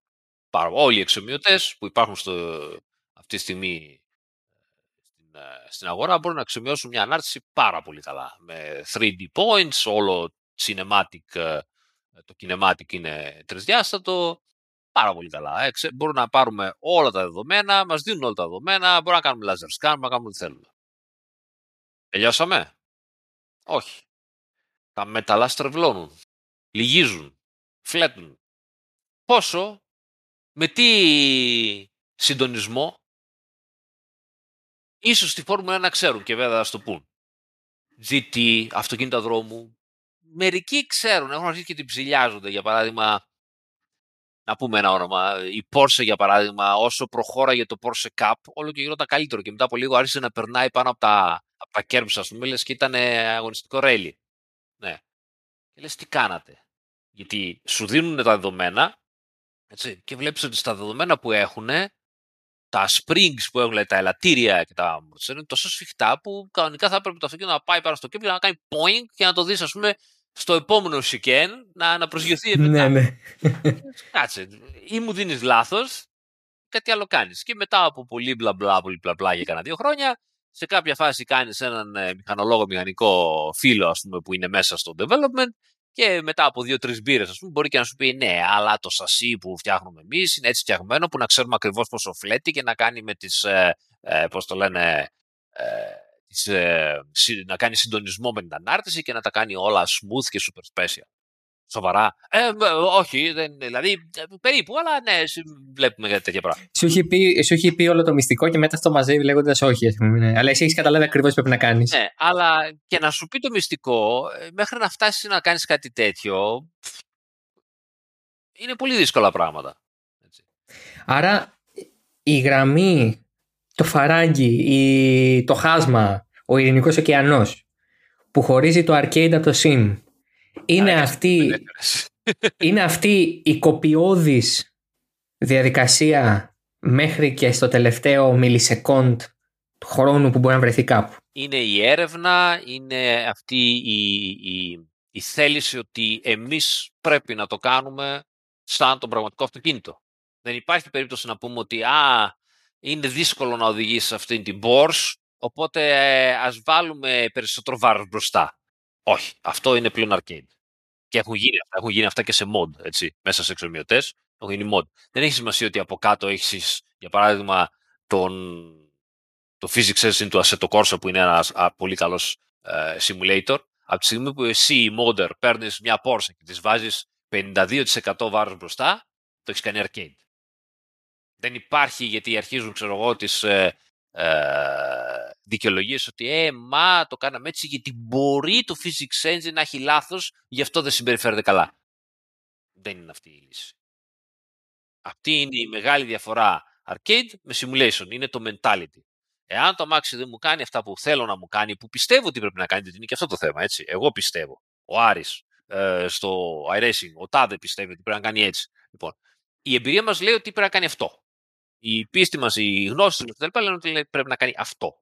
Εάν δεν κάνει αυτό, παρόλο που του έχουμε βάλει μέσα όλα τα, τα values, δηλαδή όλα τα νούμερα, τα σοφτά που μας έχει δώσει ο κατασκευαστής, πρέπει να πετύχουμε κάποιο πρόβλημα στο physics engine και θα πάμε να το λύσουμε εκεί, στο physics engine. Όχι να αλλάξουμε τα δεδομένα.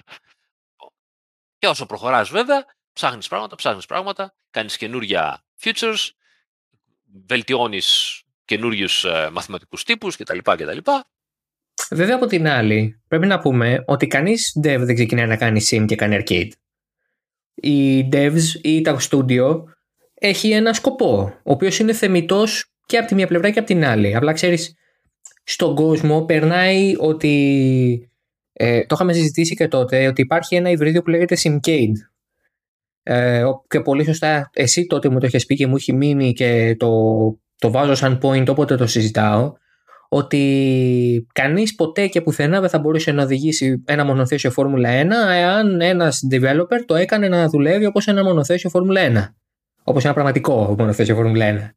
Είναι μια, είναι μια δύσκολη συνθήκη να το κάνεις και βασικά να το κάνεις φαντάζομαι ότι γίνεται. Ποιος θα το οδηγήσει είναι αυτό το πράγμα. Αλλά Οπότε το Simcade είναι λίγο αυτό που λέμε, ναι, με προσπαθώ, αλλά την άλλη εντάξει, προφανώς πρέπει να κάνω cater και σε ένα πιο ευρύ κοινό, όπως είναι για παράδειγμα τα επίσημα παιχνίδια. Κοίτα, στο δικό μου mentality το Simcade είναι ήδη arcade. Που αρχίζεις να παλεύεις τα νουμεράκια για να τα κάνεις πιο εύκολα, είναι ήδη arcade. Ε, κάτι δική μου άψαλα. Είναι μια hardcore άποψη τελείως. Ναι, εντάξει. Μα ε, από ένα σημείο και μετά, στο μυαλό μου το έχω εξής ε, δεν μπορούν όλα να είναι sim. Όχι, ναι, ε, σαφώς. Τα arcade προσφέρουν το κομμάτι του entertainment πολύ όμορφα. Εγώ είμαι μεγάλος φαν και του Gran Turismo και του Forza Horizon. Περνάω πάρα πολύ ωραία με αυτά τα παιχνίδια. Φυσικά όμως με pad, άρα αυτό στον καναπέ. Είναι άλλη η διαδικασία με την οποία απολαμβάνεις ένα τέτοιο παιχνίδι. Ο περισσότερος κόσμος που έρχεται στο sim racing σήμερα καινούριος περνάει από τα arcade, simcade, ονόμασε τα πώς θα τέλος πάντων, περνάει από αυτά. Και σε κάποια φάση λέει, ok, να δούμε και αυτό που το παίζει τόσο κόσμος. Γιατί έχουμε πλέον τώρα το, το γεγονός το ευχάριστο ότι τα sim racer έχουν αρχίσει να έχουν και αυτά πολύ καλά γραφικά και αυτά πολύ καλό ήχο και αυτά. Παλιά είχες δύο τρίγωνα, ας πούμε, και λέγε Ω, realistic. ναι. ναι, αλλά το μάτι σου λίγο, ναι. ήταν, ήταν, λίγο, ήταν πολύ pleasing στο, ναι, στο μάτι, ναι. Ακριβώς. Ενώ τώρα, ας πούμε, έχεις τα, τα simulators που είναι επίσης πολύ καλά. Με αποτέλεσμα ο κόσμος που τρέχει στο, σε οποιοδήποτε arcade, έτσι, κοιτάει ένα YouTube βίντεο, έχουμε και τα, και τα βίντεο πλέον στο ίντερνετ, και λέει, με ενδιαφέρον φαίνεται να δοκιμάσω. Να δοκιμάει, τρώει τα μούτρα του, γιατί είναι έτσι. Μερικοί θα πούνε ότι, OK, το είναι απαράδεκτο και δεν έχω όρεξη. Άλλοι μπορεί να ρωτήσουν δύο-τρία πράγματα και εκεί θα τους ανοιχτεί ένας καινούριος κόσμος. Και έχουμε καινούριου simracer. Ε, ναι, δεν, υπάρχει, δεν είναι δηλαδή ουχαχου, arcade τι άσχημο που είναι. Αντιθέτως. Ευτυχώς που υπάρχουν. Ευτυχώς που υπάρχουν. Ε, αυτό που δεν μου αρέσει είναι όταν τα πράγματα προσπαθούν να, να μπλεχτούν και να δικαιολογηθούν. Ή κάνεις το ένα ή κάνεις το άλλο. Και δεν υπάρχει κανένα κακό να κάνεις και το ένα και το άλλο. Εγώ έχω χάσει ώρες στο Grand Theft Auto. και μ' αρέσει. Και μ' αρέσει να οδηγάω εκεί μέσα, γιατί έχει πλάκα. Okay. Λοιπόν, ε, αυτό που ε, δεν μου αρέσει είναι το γεγονός μου καμιά φορά οδηγάς κάτι και προσπαθεί να είναι να λέει ότι είναι simulator ε, και μετά σου λέει ε όχι το κάναμε πιο απλό γιατί αλλιώς ε, δεν είναι simulator εντάξει πες ότι είναι ξέρω Μαχηγιαρισμένο arcade. Ναι, εντάξει βρες κάτι καινούριο τέλος πάντων. Experience, ξέρω εγώ. Ε, είμαι λίγο ψυχάκιας με τους ορισμούς. Πες ότι είμαι experience. Δεν μου αρέσει δηλαδή όταν οι ορισμοί μπλέκονται και δεν είναι αληθινοί, κατάλαβες. Και χρησιμοποιούνται χωρίς λόγο. Ε, πες ότι έχουμε το καλύτερο realistic experience. Κάνα πρόβλημα. Γιατί όχι; The best realistic experience uh, racing game. Okay. Ναι, εντάξει, προφανώς. Μα το θέμα από ένα σημείο και μετά είναι αυτό. Τι είσαι, τι θες να προσφέρεις και σε ποιο κοινό απευθύνεσαι. Ένα παιχνίδι Formula 1 ή WRC ή MotoGP πρέπει να απευθύνεται στον φαν αυτών των πρωταθλημάτων, όχι στον sim racer. Γιατί ο φαν δεν είναι απαραίτητα sim racer. Θα σου πω και το εξής. Ε, Σαφώς, ξέρεις, κάθε development team συζητάει μελλοντικά σχέδια μέσα στην, εταιρεία, τι μπορούμε να κάνουμε, τι μας αρέσει κτλ. Γιατί έχουμε αυτή την ε, καταπληκτική ε, τύχη να κάνουμε αυτό που μας αρέσει. Αυτό δεν πρέπει ποτέ να το παίρνουμε ξέρεις, ελαφρά. Ε, πραγματικά κάνουμε το πάθος μας ε, δουλειά. Και μέσα σε αυτά, πούμε, πολλές φορές έχουμε σκεφτεί να κάνουμε ένα εξομιτή ρέλι. Ήδη sim racer ικανοί έτσι, έχουν προβλήματα να κρατήσουν στο δρόμο, στην άσφαλτο, έτσι, με 1,5G, 1,6G, 1,8G ένα αυτοκίνητο GT3, έτσι, σε μια πίστα που είναι συνήθως από 12 μέχρι 20 μέτρα πλάτος. Με reference points, με, με, με με, τα πάντα. Έτσι. Και έχουμε πρόβλημα. Πολλές φορές δεν το κρατάμε ούτε καν όταν είμαστε μόνοι μας στο hot lap. Έτσι, και φεύγουμε, παμ, και στο κάνεις.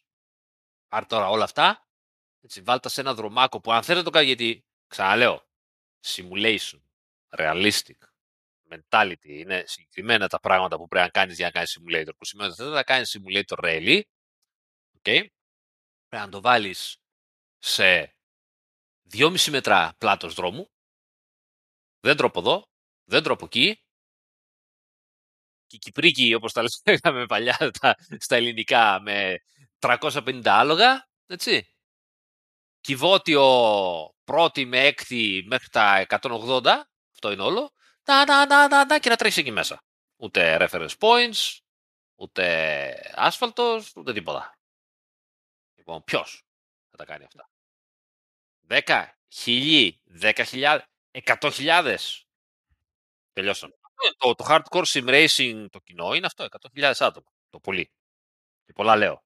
Οι υπόλοιποι είναι πιο casual, που είναι ικανοί, είναι αυτοί, αλλά δεν μπορούν να κάθονται από το πρωί μέχρι το βράδυ να, να τρέχουν, έτσι. Λοιπόν, ε, ε, πόσο να πουλήσει, τόσο. Άντε να τα διπλασιάσουμε από αυτά, αυτά επειδή είμαστε καλοί. Θα κάνεις το τέλος του Richard Burns Riley. Καταπληκτικός τίτλος, πολύ μπροστά την εποχή του. Παταγώδης αποτυχία από πλευράς οικονομικής. Ναι, ναι, γιατί όλη η ανάπτυξή του ήρθε μετά από το modding. Η εταιρεία δεν πήρε τίποτα. Ναι, πόσο να πουλήσεις από ένα εξομοιωτή που έχει τα τέρατα, ας πούμε, και τρέχουν μέσα σε ένα δρόμο 2,5 μέτρα πλάτος. Και ο δρόμος συνεχίζει για 20 χιλιόμετρα. Και όμως αυτό είναι το πιο ρεαλιστικό rally game που ενδεχομένως να έχουμε για πολλά ακόμα χρόνια. Ναι. Δεν λέω ότι, έτσι, δεν λέω ότι αποκλείεται η Κούνος να κάνει κάποτε.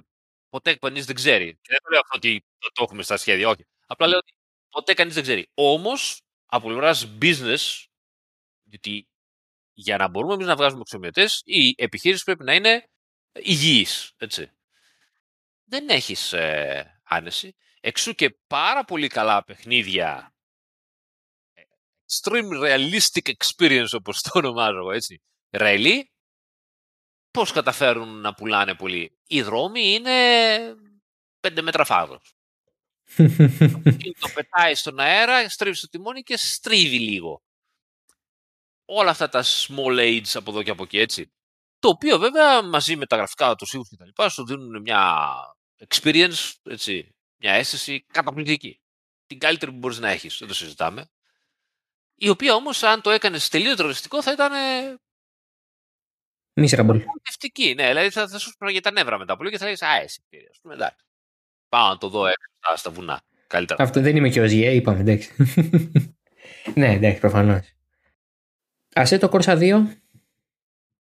Τι να σου πω δύο πράγματα. Ε, πρώτα απ' όλα θα σου πω ότι αυτό δεν μπορώ να το πω εγώ.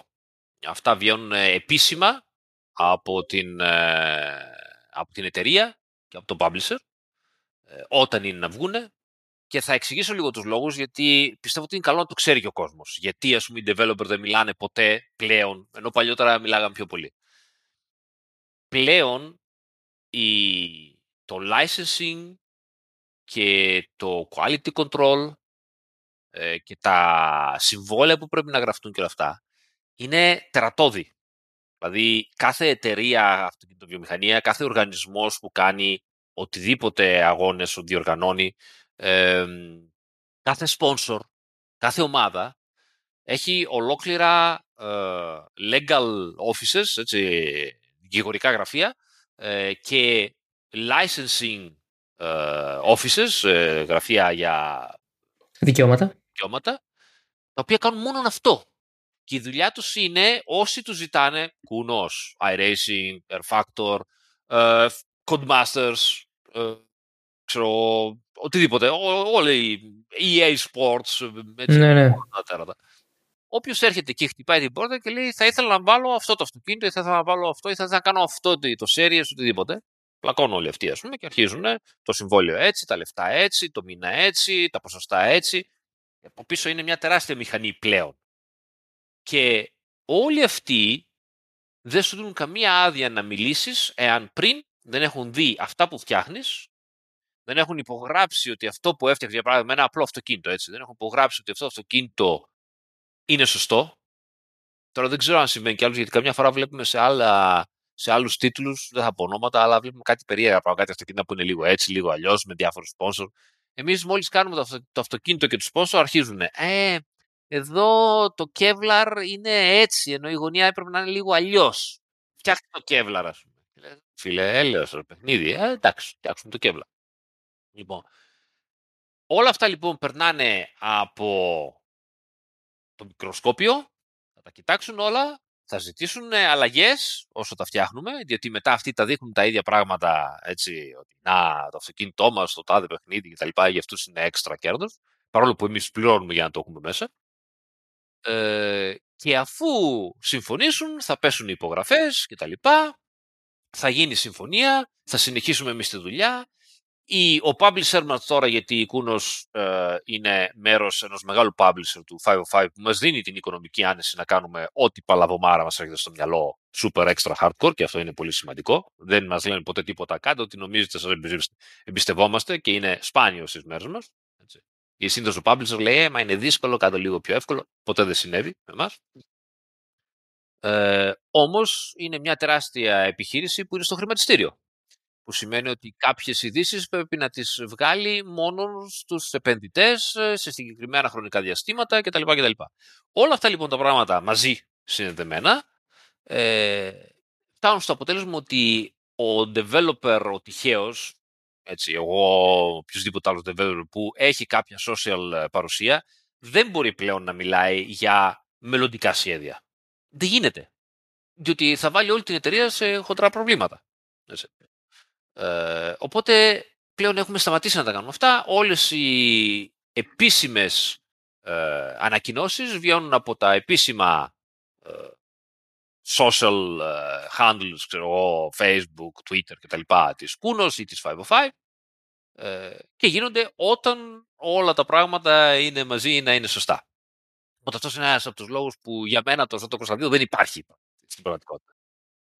Ε, ο άλλος λόγος που είναι επίσης πολύ σημαντικός προσωπικά για μένα και πιστεύω ότι είναι και κέρδος των uh, Sim είναι ότι πραγματικά το Corsa δεν υπάρχει για μένα στο κεφάλι μου. Από ποια άποψη το λέω αυτό; Όπως δεν υπήρχε Assetto Corsa competizione στο κεφάλι μου όταν έφτιαχνα το Assetto Corsa.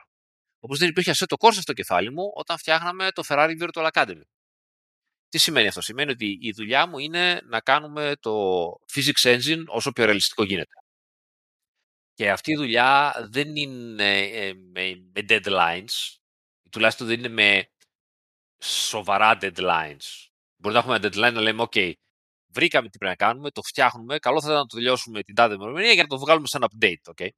Αλλά δεν είναι ένα deadline ότι τουλάχιστον όπως δουλεύει η Κούνος ή όπως δουλεύω εγώ. Αυτό πρέπει να γίνει εδώ και μετά θα κλείσουμε και θα περιμένουμε να κάνουμε κάτι άλλο για να γίνουμε, γίνουν άλλα πράγματα. Η δουλειά αυτή είναι συνεχής η δική μου. Δεν σταματάω ποτέ. Και κάθε φορά βρίσκω κάτι, κάθε φορά θα το συζητήσω με τον Φερνάντο τώρα που έχει αναλάβει το, ε, τον προγραμματισμό του, του Physics Engine που είναι καταπληκτικός ο Φερνάντο Μπαρμπαρόσα. Ε, και κάθε φορά θα το, θα το συζητήσουμε, θα το σπρώξουμε, θα το δοκιμάσουμε. Θα πρέπει να το ξαναδοκιμάσουμε με όλα τα λάστιχα, με όλα τα αυτοκίνητα κτλ. Να δούμε αν έχει αλλάξει κάτι. Όλο αυτό είναι μια συνεχής έρευνα και προσπάθεια και όποτε βρούμε κάτι καινούριο δεν είναι ότι α, να το κρατήσουμε για μετά. Πάμε, πάμε, πάμε, πάμε, πάμε, πάμε. Μόλις ετοιμαστούμε και είμαστε έτοιμοι, update. Okay. Αν μπορέσουμε να το συνδυάσουμε το update και να βγει και με κάτι έξτρα καλύτερο, ας πούμε, να τα κάνουμε έτσι ένα πακετάκι όλο μαζί, ακόμη καλύτερα να το κάνουμε έτσι. Αλλά δεν είναι ότι, α, να το βάλουμε στο, όταν φτιάχνουμε το Ferrari το κάνουμε, το βάλουμε στο Assetto Corsa. Αυτό φτιάχναμε το Assetto Corsa, είχαμε βρει ένα σωρό πράγματα, έτσι, να τα βάλουμε στο Assetto Corsa Competizione. Όχι. Βρήκαμε τα πράγματα, να τα βάλαμε στο Assetto Corsa. Βέβαια, όταν έχεις φτάσει και είσαι ε, σε ένα σημείο όπου, επειδή είμαστε και μικρό team, έτσι, τα physics, όλα τα αυτοκίνητα τα φτιάχνω εγώ μόνος μου. Δεν υπάρχει άλλος. Τα physics τα κάνει όλα ο Φερνάντο Μπαρμπαρόσα στον κώδικα μέσα. Ε, δεν υπάρχει άλλος. Δεν είναι δηλαδή ότι έχουμε τρία team διαφορετικά για τα physics και μπορούν να δουλεύουν σε διαφορετικό. Σημαίνει ότι όταν πλέον έχουμε αποφασίσει να βγούμε το καινούριο παιχνίδι, ας το Corsa Competizione, έτσι, δεν υπάρχει χρόνος να βελτιώσεις άλλο το Assetto Corsa. Πρέπει να το κλείσεις, το ανακοινώνουμε όταν το κλείνουμε, το είχαμε ανακοινώσει ότι τελείωσε, ε, και να αρχίσεις να δουλεύεις το καινούριο, να το βγάλεις όσο πιο γρήγορα γίνεται. Αλλά μέχρι να το ανακοινώσεις, και βεβαίως δεν υπάρχει καμιά ανακοίνωση τόσο το Corsa Competizione έχει κλείσει, αντιθέτως, ε, όσο δεν έχεις ανακοινώσει κάτι τέτοιο και δεν έχεις κάτι, συνεχίζει να δουλεύεις σαν τρελό να βελτιώσεις αυτό που έχεις. Οπότε για μένα αυτή τη στιγμή είναι, OK, πώς μπορώ να κάνω τόσο το κόρθα καλύτερο, το competition. Πώς να, βασικά η, το, το, σκεπτικό μου είναι πώς μπορώ να κάνω το physics engine μας καλύτερο. Και το physics engine μας τρέχει παντού, ό,τι και να είναι. Τώρα, αν αύριο μεθαύριο έρθει, ξέρω εγώ, ο Μάρκο ή κάποιος από τη Five και μας πει, παιδιά, πήραμε αυτό το licensing και πρέπει να κάνουμε κάτι άλλο. OK, okay, θα πάρουμε αυτό το physics που έχουμε, να το βάλουμε εκεί. Αυτό είναι κιόλας, πιστεύω, ίσως επιτέλους, γιατί πάντα υπάρχουν ένα σωρό χρήστες που θα σκέφτονται πάντα το χειρότερο. Ότι, Ω, καινούριος τίτλος, θα πάτε να κάνετε arcade. Δεν ξέρουμε πώς να κάνουμε arcade. Εμείς παίρνουμε αυτό που έχουμε και το βάζουμε στο επόμενο και ναι. το βελτιώνουμε. Αυτό είναι. Αυτό δεν μπορεί να φέρει ποτέ arcade. Ναι. ναι Εκτός κι αν αύριο μεθαύριο, ξέρω εγώ, δεν ξέρω, ξυπνήσω και αρχίζω να βάζω νούμερα παλαβά. Και κάνει, και στο, τι να σου πω, ένα πεντακοσαράκι κάνει 5G, ας πούμε, στη στροφή. Μάλλον όχι, μάλλον όχι. That would be fun. Ε... Αν απογύριζε, η φυσική από κάτω θα δουλέψει κανονικά, ας πούμε, και δεν θα τα καταφέρει να, να στρίψει, θα απογυρίσει. Αλλά ναι. Αυτό, αυτό που θέλω να πω πριν είναι ότι αυτό που μου λες τώρα, αν και πάρα πολύ ενδιαφέρον, είναι ο πιο elaborate τρόπος που μου έχει πει ποτέ συνεντευξιαζόμενος όχι. Έχω κάνει ναι, ναι, πες, Όχι, έχω κάνει, έχω κάνει ε, συνεντεύξεις με οδηγούς Φόρμουλα 1 ε, που το time constraint ήταν τέτοιο που απλά μου πάνε όχι. Δηλαδή, θυμάμαι, θυμάμαι πέρυσι που είχα ρωτήσει τον Kevin Magnussen ε, ξέ, αν ξέρει τι θα κάνει του χρόνου, ενώντας φέτος, ε, και μου απάντησε με, τον, ε, με, με, ένα πολύ απλό no I can't, ε, no I don't know and I can't tell you if I did. Ε, ο Κίμι όταν του είπα του χρόνου τι θα κάνεις, πού σε περιμένουμε; Ah, I don't know, I have a lot of... Ξέρεις. Εσύ επέλεξες και το εκτιμώ αυτό να μου εξηγήσεις ακριβώς γιατί τώρα πέρα την πλάκα ε, το θυμάμαι σαν point of discussion και στο προηγούμενο επεισόδιο που είχαμε κάνει μαζί στην προηγούμενη ηχογράφηση που πάλι είχαμε μιλήσει για licensing και για δικαιώματα και για το legal κομμάτι του ενός τίτλου Πράγμα το οποίο με είχε εντυπωσιάσει και τότε, γιατί, OK, okay, προφανώς όλοι έχουμε στο μυαλό μας ότι αυτά τα αυτοκίνητα έχετε πάρει μια άδεια για να τα έχετε. Ε, άλλωστε, ο πιο παρατηρητικός ή αυτός που έχει μπει στο παιχνίδι 100 φορές έχει διαβάσει και το κειμενάκι στην αρχή. Ε, Porsche που είναι trademark, ε, Ford trademark σε κάποια άλλα παιχνίδια π.χ. κτλ. Ε, Επομένως, ε, αυτό είναι θεμιτό. Αλλά ξέρεις, ο κόσμος ε, από ένα σημείο και μετά λέει αποκλείεται να σταματήσουν εδώ. Και εγώ θα σου είμαι απόλυτα ειλικρινής δεν μπορώ να πιστέψω ότι θα σταματήσετε εδώ. Εσύ μπορεί να μην σκέφτεσαι το, το Corsa 2. Ναι, ναι, μα αυτό δεν το πιστεύω ούτε εγώ. Εννοείται. Γιατί να σταματήσουμε εδώ. αυτό, ναι. Δηλαδή, το Assetto Corsa 2 μπορεί να έρθει σε 15 χρόνια. Λέω ένα νούμερο τώρα. Αλλά θα έρθει. Δηλαδή, το περιμένουμε. Αυτό το περιμένουμε. κάτι boom, ας πούμε. Και... Αλλά είμαστε πολύ υγιείς, όπως έλεγα πριν. Πηγαίνουμε πολύ καλά. Οπότε είναι πάρα πολύ πιθανό ότι σε κάποια φάση κάτι θα γίνει. Τώρα, πώς θα λέγεται, δεν ξέρω. Αλλά κάτι θα γίνει. Εννοείται, γιατί δεν μπορείς να συνεχίσεις για πάντα με τον ίδιο τίτλο. Ε, από δύο λόγους βασικά. Πρώτον, πωλήσεις. Σε κάποια φάση το ενδιαφέρον αρχίζει να πέφτει οι πωλήσεις μειώνονται. Ε, με αποτέλεσμα να αρχίζει να, να, να σε κάνει να αρχίζει να σκέφτεσαι εναλλακτικές λύσεις ή διαφορετικούς τίτλους. Δεύτερον, ε, το ενδιαφέρον το δικό μας. Εμείς κάνουμε αυτό που μας αρέσει βασικά. Ε, εάν το ενδιαφέρον σε κάποια φάση αρχίζει να πέφτει, αρχίζουμε να λέμε «Α, να κάνουμε κάτι άλλο. Τι μπορούμε να κάνουμε». Έτσι. Οπότε. Και ε, τρίτον, σε κάποια φάση η τεχνολογία προχωράει τόσο πολύ operating system, uh, drivers, technology, uh, engines, δηλαδή από απόψη development engines, που το να συνεχίζεις να βελτιώνεις αυτό που έχεις, εάν δεν το έχεις κάνει έτσι όπως από την αρχή να, να έχεις πάρει υπόψη το πράγμα, αρχίζει να γίνεται πολύ δύσκολο και χρονοβόρο και πολύ πολύπλοκο και ουσιαστικά φτιάχνεις ένα πράγμα, χαλάς δύο. Οπότε σε κάποια φάση λες, ξέρεις κάτι. Τα κόβουμε όλα και ξεκινάμε από την αρχή από λευκό, από λευκό χαρτί, ας πούμε. Ε, Ούτως ώστε να φτιάξουν τα πράγματα να δουλεύουν για τα επόμενα 5-10 χρόνια. Κάπως έτσι. Που περίπου είναι αυτό που γίνεται στους εξομοιωτές ε, σήμερα και σε κάθε game ουσιαστικά. Φτάνει σε ένα σημείο που και το βλέπεις αυτό, ξέρεις που το βλέπεις. Το βλέπεις σε παιχνίδια που βγαίνουν κάθε χρόνο. Πρώτος χρόνος, ε, προβλήματα. Δεύτερος χρόνος, λίγο καλύτερα. Τρίτος χρόνος, αρκετά καλό, ξέρω εγώ, ρήμασε το παιχνίδι τέταρτος χρόνο. Και μετά ξέρω εγώ τον τέταρτο και τον πέμπτο χρόνο ή τον έκτο χρόνο, αρχίζει και χαλάει πάλι. Και λες, ναι, καλά, ναι. αυτά έχετε φτιάξει όλα. Γιατί το χαλάτε. Γιατί Έγινε μετάβαση. Ναι, προσθέτεις πράγματα και χαλάς αντί να, αντί να φτιάχνει. Δηλαδή, φτιάχνεις ένα, χαλάνε δύο και δεν το πήρες χαμπάρι, ας πούμε. Ε, ο κώδικας πλέον. Ε, τα, τα παιχνίδια έχουν γίνει τόσο πολύπλοκα. Ο κώδικας είναι τόσο μεγάλος, τόσο πολύς, που είναι δύσκολο για τους ε, developer να κρατάνε και όλα υπό έλεγχο και να ξέρουν τι γίνεται κάθε φορά. Δεν είναι έτσι απλά όπως λέει ο κόσμος, ας πούμε, λέει Ε, μα δεν μπορείτε να φτιάξετε αυτό το, το bug, ξέρω, κάποια, κάποια χαζομάρα, ξέρω. Για παράδειγμα, τι, τι να σου φέρω σαν, σαν παράδειγμα. Ξέρω. Α, μας ζητάνε εμάς, για παράδειγμα, γιατί δεν μπορεί ε, ο, όταν κάνεις αγώνες endurance ε, ε, και έχεις δύο οδηγούς το ίδιο αυτοκίνητο, γιατί αυτός που κάθεται απ' έξω και περιμένει και εσύ οδηγάς, να μην μπορεί να σου φτιάξει το pit stop strategy. Απόλυτα ναι. λογικό. Έτσι. Που θα μπορούσε, ναι, ναι, ναι, ναι. Και απόλυτα θεμητό και το καταλαβαίνουμε και εμείς το θέλουμε γιατί και εμείς τρέχουμε και το θέλουμε. Ε, το θέμα είναι ότι κάθε φορά που το ακουμπάμε, ε, χαλάμε ένα σωρό πράγματα στο multiplayer, ας πούμε, και σπάνε όλα. Και βέβαια δεν έχεις όλο το χρόνο. Ναι, δεν έχεις όλο το χρόνο να το κάνεις αυτό. Πρέπει να κάνεις και ένα σωρό άλλα πράγματα. Φτάνεις σε ένα σημείο που λες, ξέρεις, μέχρι να απελευθερωθώ και να έχω καθαρό μυαλό, αυτό δεν το ξανακουμπάω γιατί χάνω το χρόνο μου και πάνε όλα πίσω. Είναι και αυτό, ξανά μανά. Ε, πάνε όλα πίσω. Δεν έχεις 10 άτομα να δουλεύουν στο ίδιο πράγμα, έχεις ένα άτομο να δουλεύει στο ίδιο πράγμα. Οπότε, ναι, υπάρχουν πολλά τέτοια παραδείγματα. Πολύ μικρά μέχρι πάρα πολύ μεγάλα.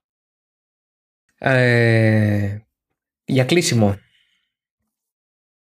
Ε, εγώ είμαι ένας περήφανος κάτοχος του Xbox Series S ε, που σημαίνει Next Gen που σημαίνει ότι χάρηκα πάρα πολύ επειδή έχω και το παιχνίδι στο Series ε, S ότι θα έρθει η Next Gen έκδοση τον Φλεβάρι, αν δεν κάνω λάθος.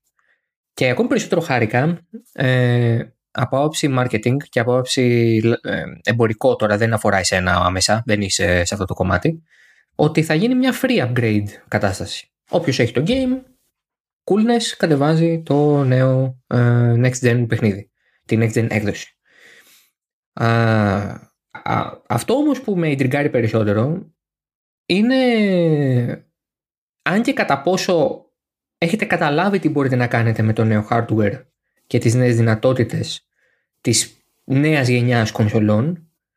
Ε, αφενός γιατί ούτε χρόνος δεν έχει κλείσει ακόμη οπότε προφανώς ε, όλοι είναι στη διαδικασία εκμάθησης του πώς μπορείς να το χειριστείς. Αφετέρου ε, εάν πιστεύεις από την αμυγός τεχνική άποψη ότι μπορεί ένα high-end PC να μην είναι πια τόσο πάνω από τον ανταγωνισμό και ένας άνθρωπος σαν εμένα ας πούμε που έχει το Series S ή ακόμα καλύτερα το Series X ή το PS5 μπορεί πια να έχει μια πολύ υψηλού επίπεδου εμπειρία παίζοντας ένα τέτοιο sim ε, παιχνίδι. Γιατί το Competizione, as far as I know, είναι το μοναδικό full hardcore sim που έχει λειτουργική έκδοση σε κονσόλα. Μαζί με το Assetto Corsa που βεβαίως όμως είπαμε είναι μια γενιά πίσω κτλ. Αλλά δεν υπάρχει R-Factor σε κονσόλα, δεν υπάρχει iRacing σε κονσόλα. Πετά ονόματα τώρα, κατάλαβες. Ο Richard Benz Rally δεν υπάρχει σε κονσόλα. Το, το Richard Benz Rally αυτό ακόμη όλοι το κοιτάμε και λέμε Magic. Κούντος. Ε, Οπότε, ναι. Σκανδιναβοί περίεργα άτομα. Ναι, ναι. Έχετε καταλάβει περίπου πώς να το δουλέψετε; Πιστεύεις ότι μπορείτε να το εκμεταλλευτείτε πιο πολύ; Ναι, κοίτα, να σου πω. Εγώ δεν μπορώ να σου πω πάρα πολλά από πλευράς τεχνικής, ε, διότι δεν είμαι ο προγραμματιστής που τα κάνει αυτά. Βασικά δεν είναι ούτε καν ε, Είναι ένα external team, η, ε, το οποίο όμως είναι πάρα πολύ καλό και κυρίως για να μην λέμε, να λέμε τα πράγματα όπως είναι. Δηλαδή, ε, το προηγούμενο team που έκανε το porting ε, σε, σε PlayStation το previous gen και σε 4, ναι. Xbox, ναι, 4 και, ε, και το προηγούμενο Xbox ε, έκανε πολύ καλή δουλειά, όμως δεν είναι sim racer. Τι σημαίνει αυτό, σημαίνει ότι κάποια πράγματα τα έβγαλε μη γνωρίζοντας γιατί υπάρχουν ή γιατί έπρεπε να γίνουν. Φέρνω ένα πολύ απλό παράδειγμα. Βγάλαν το Field of, Field of View, το FOV, έτσι. το βγάλανε από τα View Settings. Γιατί, γιατί φοβόντουσαν ότι ο κόσμος θα το ανοίγει και όταν ανοίγεις και κάνεις πιο πολλά πράγματα render, πέφτουν το frame rate. Και ήδη βέβαια στο προηγούμενο gen ήμασταν έτσι με το frame rate, όλοι το ξέρουν δυστυχώς, είμαστε στα 30 frame. Οπότε καταστροφή. Έτσι. Και το βγάλανε. Δυστυχώς ήμασταν ακριβώς μες στην πανδημία και δεν είχαμε δυνατότητα να μιλήσουμε και να πάμε εκεί να το δοκιμάσουμε μεταξύ μας και να τους εξηγήσουμε κάποια πράγματα εμείς, σαν Γκούνος που είμαστε sim racer hardcore. Και να τους πούμε για παράδειγμα ότι ξέρεις το FOV, το 99,9% του κόσμου θα το πάρει και θα το κλείσει. Οπότε θα σου ανέβουν κιόλας τα frame rate. Γιατί έτσι θέλουν να οδηγούν. Θέλουν να είναι πιο κλειστό για να καταλαβαίνουν καλύτερα. Ε, την πίστα, τις γραμμές. Ναι, τις γραμμές κτλ. Οπότε μπορείς πολύ απλά να πάρεις το FOV στην, στο νούμερο που το έχεις και να το κάνεις αυτό το maximum νούμερό σου και μετά να τους δώσεις τη δυνατότητα να το κλείσουν. Για παράδειγμα για διάφορους λόγους, με τον κυριότερο ότι ήμασταν μέσα στην πανδημία και γινόταν πάνικος ε, το, το 2020 ε, και δεν μπορούσαμε να πάμε εκεί να μιλήσουμε. Αυτοί βέβαια είχαν κι άλλες δουλειές, δεν ήταν μόνο εμάς, έτσι. δεν μπορούσαμε εμείς σαν να πάμε και να ζητήσουμε να αλλάχτούν πράγματα και κάποια πράγματα μείναν έτσι. Ε, βέβαια, πολύ ε, χρήστε πολύ σωστά θα πούν καλά μας δουλεύεις, δεν μπορείτε τώρα ας πούμε, να το φτιάξετε. Είναι πολλά τα, τα πράγματα, είναι πολύπλοκα τα πράγματα. Ε, δεν θα καθίσω τώρα να το, να το αναλύσω. Υπάρχουν ένα σωρό δικαιολογίες, αν θες να τις πεις έτσι. Πάντως, το γεγονός είναι ότι έτσι έγινε, έτσι είναι αυτή τη στιγμή. Τα καλά νέα είναι ότι το καινούριο team που κάνει το porting στο Next Gen είναι στην Genova. Σημαίνει ότι οποιαδήποτε στιγμή εγώ και οι άλλοι developers μπορούμε να πάρουμε τα αυτοκίνητά μας, να πάμε στο να το δοκιμάσουμε, να συζητήσουμε. Είναι ένα πάρα πολύ καταπληκτικό team, πολύ θετικό, ε, πάντα ανοιχτό. Είναι παθιασμένοι με τόσο το Corsa, τους αρέσει η δουλειά, αν και δεν είναι full hardcore sim racer. Ε, και προσπαθούν, όπως λένε οι ίδιοι, να, ε, να αποδώσουν τιμή ας πούμε, στο, στη δουλειά που έχουμε κάνει εμείς στο PC. Με αποτέλεσμα, την τελευταία φορά που πήγα και, και δοκίμασα, μάλλον όχι την τελευταία, ήταν κάποιες ενδιάμεσες, έχει ήδη προχωρήσει κι άλλο. Θυμάμαι κιόλας τη σκηνή, εκτός ότι το οδήγησα εγώ και ήμουν ενθουσιασμένος, αλλά θυμάμαι τη σκηνή που οδηγούσε ο Ντάβιντ Εμπρίβιο, που, ε, ο, ο συνάδελφός μου, και εγώ καθόμουν λίγο πιο πίσω και το οδηγούσε σε μια μεγάλη τηλεόραση, έτσι, με φάνατεκ πάνω, direct drive κτλ. Και, και οδηγούσε και έτρωγε καθόμουν πίσω και κοίταγα. Και σε κάποια φάση, ξέρεις, με χτύπησε. Πώς όταν αντιλαμβάνεσαι κάτι, κοιτάς κάτι έτσι απλά, ας πούμε, και σε κάποια φάση λες, Ωπ, ξέρεις, με χτύπησε, μου έκανε εντύπωση το γεγονός ότι έβλεπα αυτό το πράγμα και ουσιαστικά δεν μπορούσα να ξεχωρίσω πόσο διαφορετικό ήταν το PC. Ήταν, εντάξει, υπήρχαν κάποιες μικρές διαφορές κάπου, ας πούμε, αλλά έπρεπε να τις ξέρεις. Αλλιώς η γενική ποιότητα της εικόνας ήταν στον παθρά, θυμάμαι, και ήταν, ξέρεις, ο ήλιος όταν πέφτει στον παθρά και έχει αυτά τα χρώματα που Και έτρεχε μέσα στα άλλα αυτοκίνητα, 20 αυτοκίνητα, μπαμπού, πανικός, θέλω να δεις. Και λέω, όπα, το είναι ίδιο ας πούμε. Ίδιο τελείως. 4K, 60 frame, συνέχεια, πα, πα, πα, τερατάκια. Τερατάκια είναι τα καινούργια τα, τα Next, δεν το συζητάμε. Επίσης πολύ καλή δουλειά στο, στο force feedback. Εδώ να πούμε και κάτι άλλο. Ε, αφήσει, γιατί αυτό πολλοί φορές μας συζητάνε και από Assetto Corsa 1 και για Assetto Corsa Competizione. Ε, μα τα physics είναι διαφορετικά, το force feedback το νιώθω διαφορετικό κτλ. Όχι, τα physics είναι τα ίδια.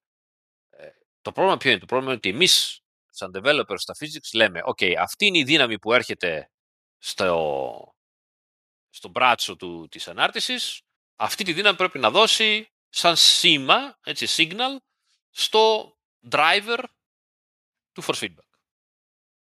Τώρα, το driver του force feedback για τις console είναι διαφορετικό και κάθε developer πρέπει να φτιάξει και το δικό του κιόλας. Δεν είναι έτσι απλά όπως είναι, ας πούμε απλά, στο PC που είναι ένα κεντρικό driver, του περνάς στο signal και μετά τα υπόλοιπα τα φτιάχνει το, το τιμόνι μόνο του. Είναι λίγο πιο ε, πολύπλοκο. Οπότε η αίσθηση που παίρνεις μπορεί να είναι στα σημεία διαφορετική. Διότι η ανάλυση που φτάνει, το, το σήμα που φτάνει και όλα αυτά, μετά γίνεται ε, ε, interpretation ε, διαφορετικά για να φτάσει μετά η δύναμη στο τιμόνι σου. Ε, και εκεί πάλι το, τα next gen console είναι καλύτερα, έχουν πιο πολλά resources να δώσουν ε, για, για τα εξωτερικά hardware, οπότε και εκεί βελτιώνεται η κατάσταση. Αλλά γενικά τα physics είναι πάντα τα ίδια, απλά αλλάζει κάπως η... μπορεί και να αλλάζει, όχι πάντα, ε, μπορεί και να αλλάζει κάπως η, η απόδοση που έχει το, το τιμόνι, η μονιέρα στην ανάδραση, γιατί απλά η, ε, πώς να, να το πω, η, η μετάφραση έτσι, από το σήμα που δίνουμε εμείς μέχρι στα ηλεκτρονικά του τιμονιού μπορεί να είναι διαφορετική. Αριστοτέλη, τι να σου πω. Ε, να σου πω ότι σου είχα πει μία ώρα. Σου είπα ότι μία ώρα σου είπα και τις προάλλες. Και κάναμε μία μισή. Εντάξει, τώρα κάναμε μία ώρα και. Θα σου πω πόσο. Ωραίο είναι. Α, μία ώρα και περίπου 35 λεπτά. Καλά, εντάξει. Καλά είμαι. Εντάξει, έχουμε υπάρξει και χειρότερα. Δύο παρά ήταν τι προάλλες. αλλά είδες, τα λέμε κάθε δύο χρόνια, αλλά τα λέμε για δύο χρόνια. Παρακαταθήκη να έχουμε. Ναι, γιατί μετά μας βαριούνται και ας φτάνει, ρε παιδιά. Αυτό. Οπότε ξανά το 23. Σε ευχαριστώ πάρα πολύ. Εγώ σε ευχαριστώ πολύ. Ε, είναι μεγάλη μας χαρά. Ε, να ξέρεις, χωρίς τώρα να ε, θέλω να ε, σε κανακέψω για κάποιο λόγο ε, ή να σου πω καλά λόγια για να τι, να κερδίσω τι. Ε, είναι μεγάλη μου χαρά το ότι δέχεσαι και έρχεσαι. Ε, ήταν και μεγάλη μας χαρά και σαν FN Action το ότι κάναμε όλο αυτό που κάναμε πριν δύο μήνες. Ε, που ήταν πάρα πολύ όμορφη πρωτοβουλία και πραγματικά πρωτόγνωρη για τα ελληνικά δεδομένα να μαζευτούν οι Sim και να βοηθήσουν για έναν τόσο ωραίο σκοπό. Ε, και νομίζω ότι το πιο ωραίο από όλα είναι ότι κάθε φορά που έρχεσαι εδώ παίρνω και μια μικρή ειδισούλα, ρε παιδί μου. Δηλαδή μου έχεις δώσει τώρα δύο-τρεις ειδήσεις. Θα πάω μετά να τις βάλω τίτλο Τύπου Assetto Corsa 2 θα υπάρξει, αλλά δεν ξέρω πότε και τέτοια βίντεο έχεις πλάκα. Και clickbait, ας πούμε, για να με κυνηγάνε μετά. Μπράβο, ναι, ναι, ναι, ναι, ναι. Assetto Corsa 2 ήδη στα σκαριά. ναι. Ξέρεις, επειδή μου είπες ότι πάντα δουλεύετε για το μέλλον κτλ. Τι σας λένε έτσι μεγάλο τηλεφώνιο, ξέρεις. Ναι. Τι σας κρύβουνε στη 505 και στην Κούνας. Ναι, ναι. Όχι, εγώ να, να ανταποδώσω και να πω Χίλια ευχαριστώ, αλλά κυρίως όχι χίλια ευχαριστώ για το ότι με καλείς εδώ και τα λέμε, γιατί μια ωραία συζήτηση κάνουμε και είναι χαρά μου να, να τα συζητάμε και να τα λέμε. Όπως σου είπα και στην αρχή, μου αρέσουν αυτά. Ε, αλλά να πω ευχαριστώ, διότι θα πω ευχαριστώ εκ μέρους όλων των, των Ελλήνων Simbracer, πιστεύω, ε, διότι κάτι γνώμη μου είναι σημαντικό να έρχονται σοβαροί δημοσιογράφοι της αυτοκίνησης και να συμμετέχουν, να μπαίνουν μέσα, να δραστηριοποιούνται ε, ίσως να μην το καταλαβαίνουν πάντα όλοι οι sim αλλά πιστεύω ότι πάρα πολλοί το καταλαβαίνουν και ε, είναι χαρούμενοι γι' αυτό. Είναι, είναι σημαντικό. Ε, όπως έλεγες και εσύ, το sim racing έχει συνομπαριστεί για πολλά χρόνια από το πραγματικό motorsport και πολλοί κόσμος αυτό το, το υπέφερε λίγο διότι όχι ότι αλλάζει κάτι, αλλά είναι κρίμα διότι συνήθως οι sim racer είναι και οι πιο παθιασμένοι με το πραγματικό motorsport. Είναι οι πιο μεγάλοι φαν και οι πιο ενημερωμένοι. Οπότε το να βλέπουν τους πραγματικούς ε, ξέρεις, οδηγούς, ε, δημοσιογράφους κτλ. να τους φουνομπάρουν για να λένε ναι καλά παίχτε τα παιχνιδάκια σας, τους ερχόταν κάπως έτσι λίγο. Ενώ τώρα με δημοσιογράφους σαν και σένα αλλάζει αυτή η κατάσταση σιγά σιγά σε όλο τον κόσμο και αυτό είναι πολύ ωραίο και πολύ θετικό. Οπότε και πάλι ευχαριστούμε σε όνομα και των developers και όλων των sim πιστεύω. Ε, εμείς γενικά τα λέμε έτσι καμιά φορά να κάνουμε μηνυματάκια και ανταλλάσσουμε. Ε, εγώ θα σου πω ανανοούμε το ραντεβού μας όχι για δύο χρόνια, να τα πούμε του χρόνου τέτοια εποχή, άμα είναι. Να έχει περάσει πάλι έτσι ένα καλοκαίρι, να έχουμε δει τι θα έχει γίνει στη σεζόν, γιατί ανοίγουν πάρα πολλές σεζόν τώρα με πρωταθλήματα. Ε, εσύ κάθε Παρασκευή συνεχίζεις τα live stream. Έτσι. Ε, τώρα το πότε θα παίξει αυτό το επεισόδιο και πότε ποια Παρασκευή θα κάτσει να ακούσουν, OK, okay, αλλά ας πούμε ότι κάθε Παρασκευή θα έχω αφήσει και κάτω φυσικά το κανάλι σου για να όποιος ε, δεν έχει εγγραφεί ή δεν σε έχει δει καθόλου να έχει την ευκαιρία να το κάνει. Ε, και αυτά είναι πολύ ωραία. Εγώ ξέρω καμιά φορά μπαίνω, τα χαζεύω, σου γράφω και κανένα σχόλιο καμιά φορά. Είναι, είναι ωραία, τα βάζω στην τηλεόραση τη μεγάλη. Και, και κάθομαι και σε βλέπω. δεν μιλάω καθόλου. Είναι όλα πολύ μικρά, πολύ έτσι. Μικρά κομματάκια έτσι. Δεν... Ναι, ε, ούτε τρεις ώρες live stream δεν κάνεις. Ναι, πολύ... ε, με δουλεύουν, ξέρεις, έχουμε το Discord server, ας πούμε, και με δουλεύουν οι fan και οι subscribers ότι ο Άρης βγάζει, ξέρεις, ε, μικρό κομμένο και κάνα μια μισή ώρα θα το έχουμε δει όλο. ναι, ναι. Οπότε α, κάπως έτσι κλείνουμε. Ήταν μια πολύ ωραία κουβέντα. Ε, ήταν ένα πολύ ωραίο πιστεύω έτσι επεισόδιο. Νομίζω ότι είναι καλό να κάνουμε αυτές τις κουβέντες. Το sim racing μεγαλώνει μπροστά στα μάτια μας. Η κοινότητα αυξάνεται. Οι επιλογές που έχει πληθαίνουν. Και είναι καλό να, κάνουμε, να ρίχνουμε φως σε αυτό. Οπότε, έτσι κλείνουμε το επεισόδιο. Με μία ευχή. Όποιος θέλει να μπει σε αυτό το πράγμα, να το κάνει με τον τρόπο που το αντέχει. Οικονομικά, ε, χρόνο, οτιδήποτε. Δεν θα χάσει είναι μια πολύ ωραία εμπειρία, ακόμα και για λίγο σε βάζει σε ένα άλλο mood. Είναι το πιο immersive πράγμα που μπορείς να κάνεις με το PC σου. Αυτό άντε και κανένα flight simulator άμα έχεις 3.000 ευρώ PC. Αυτά τα ξαναλέμε σαν Oversteer την επόμενη Δευτέρα, όποια είναι αυτή. Ε, μέχρι τότε να περνάτε καλά. Γεια σας.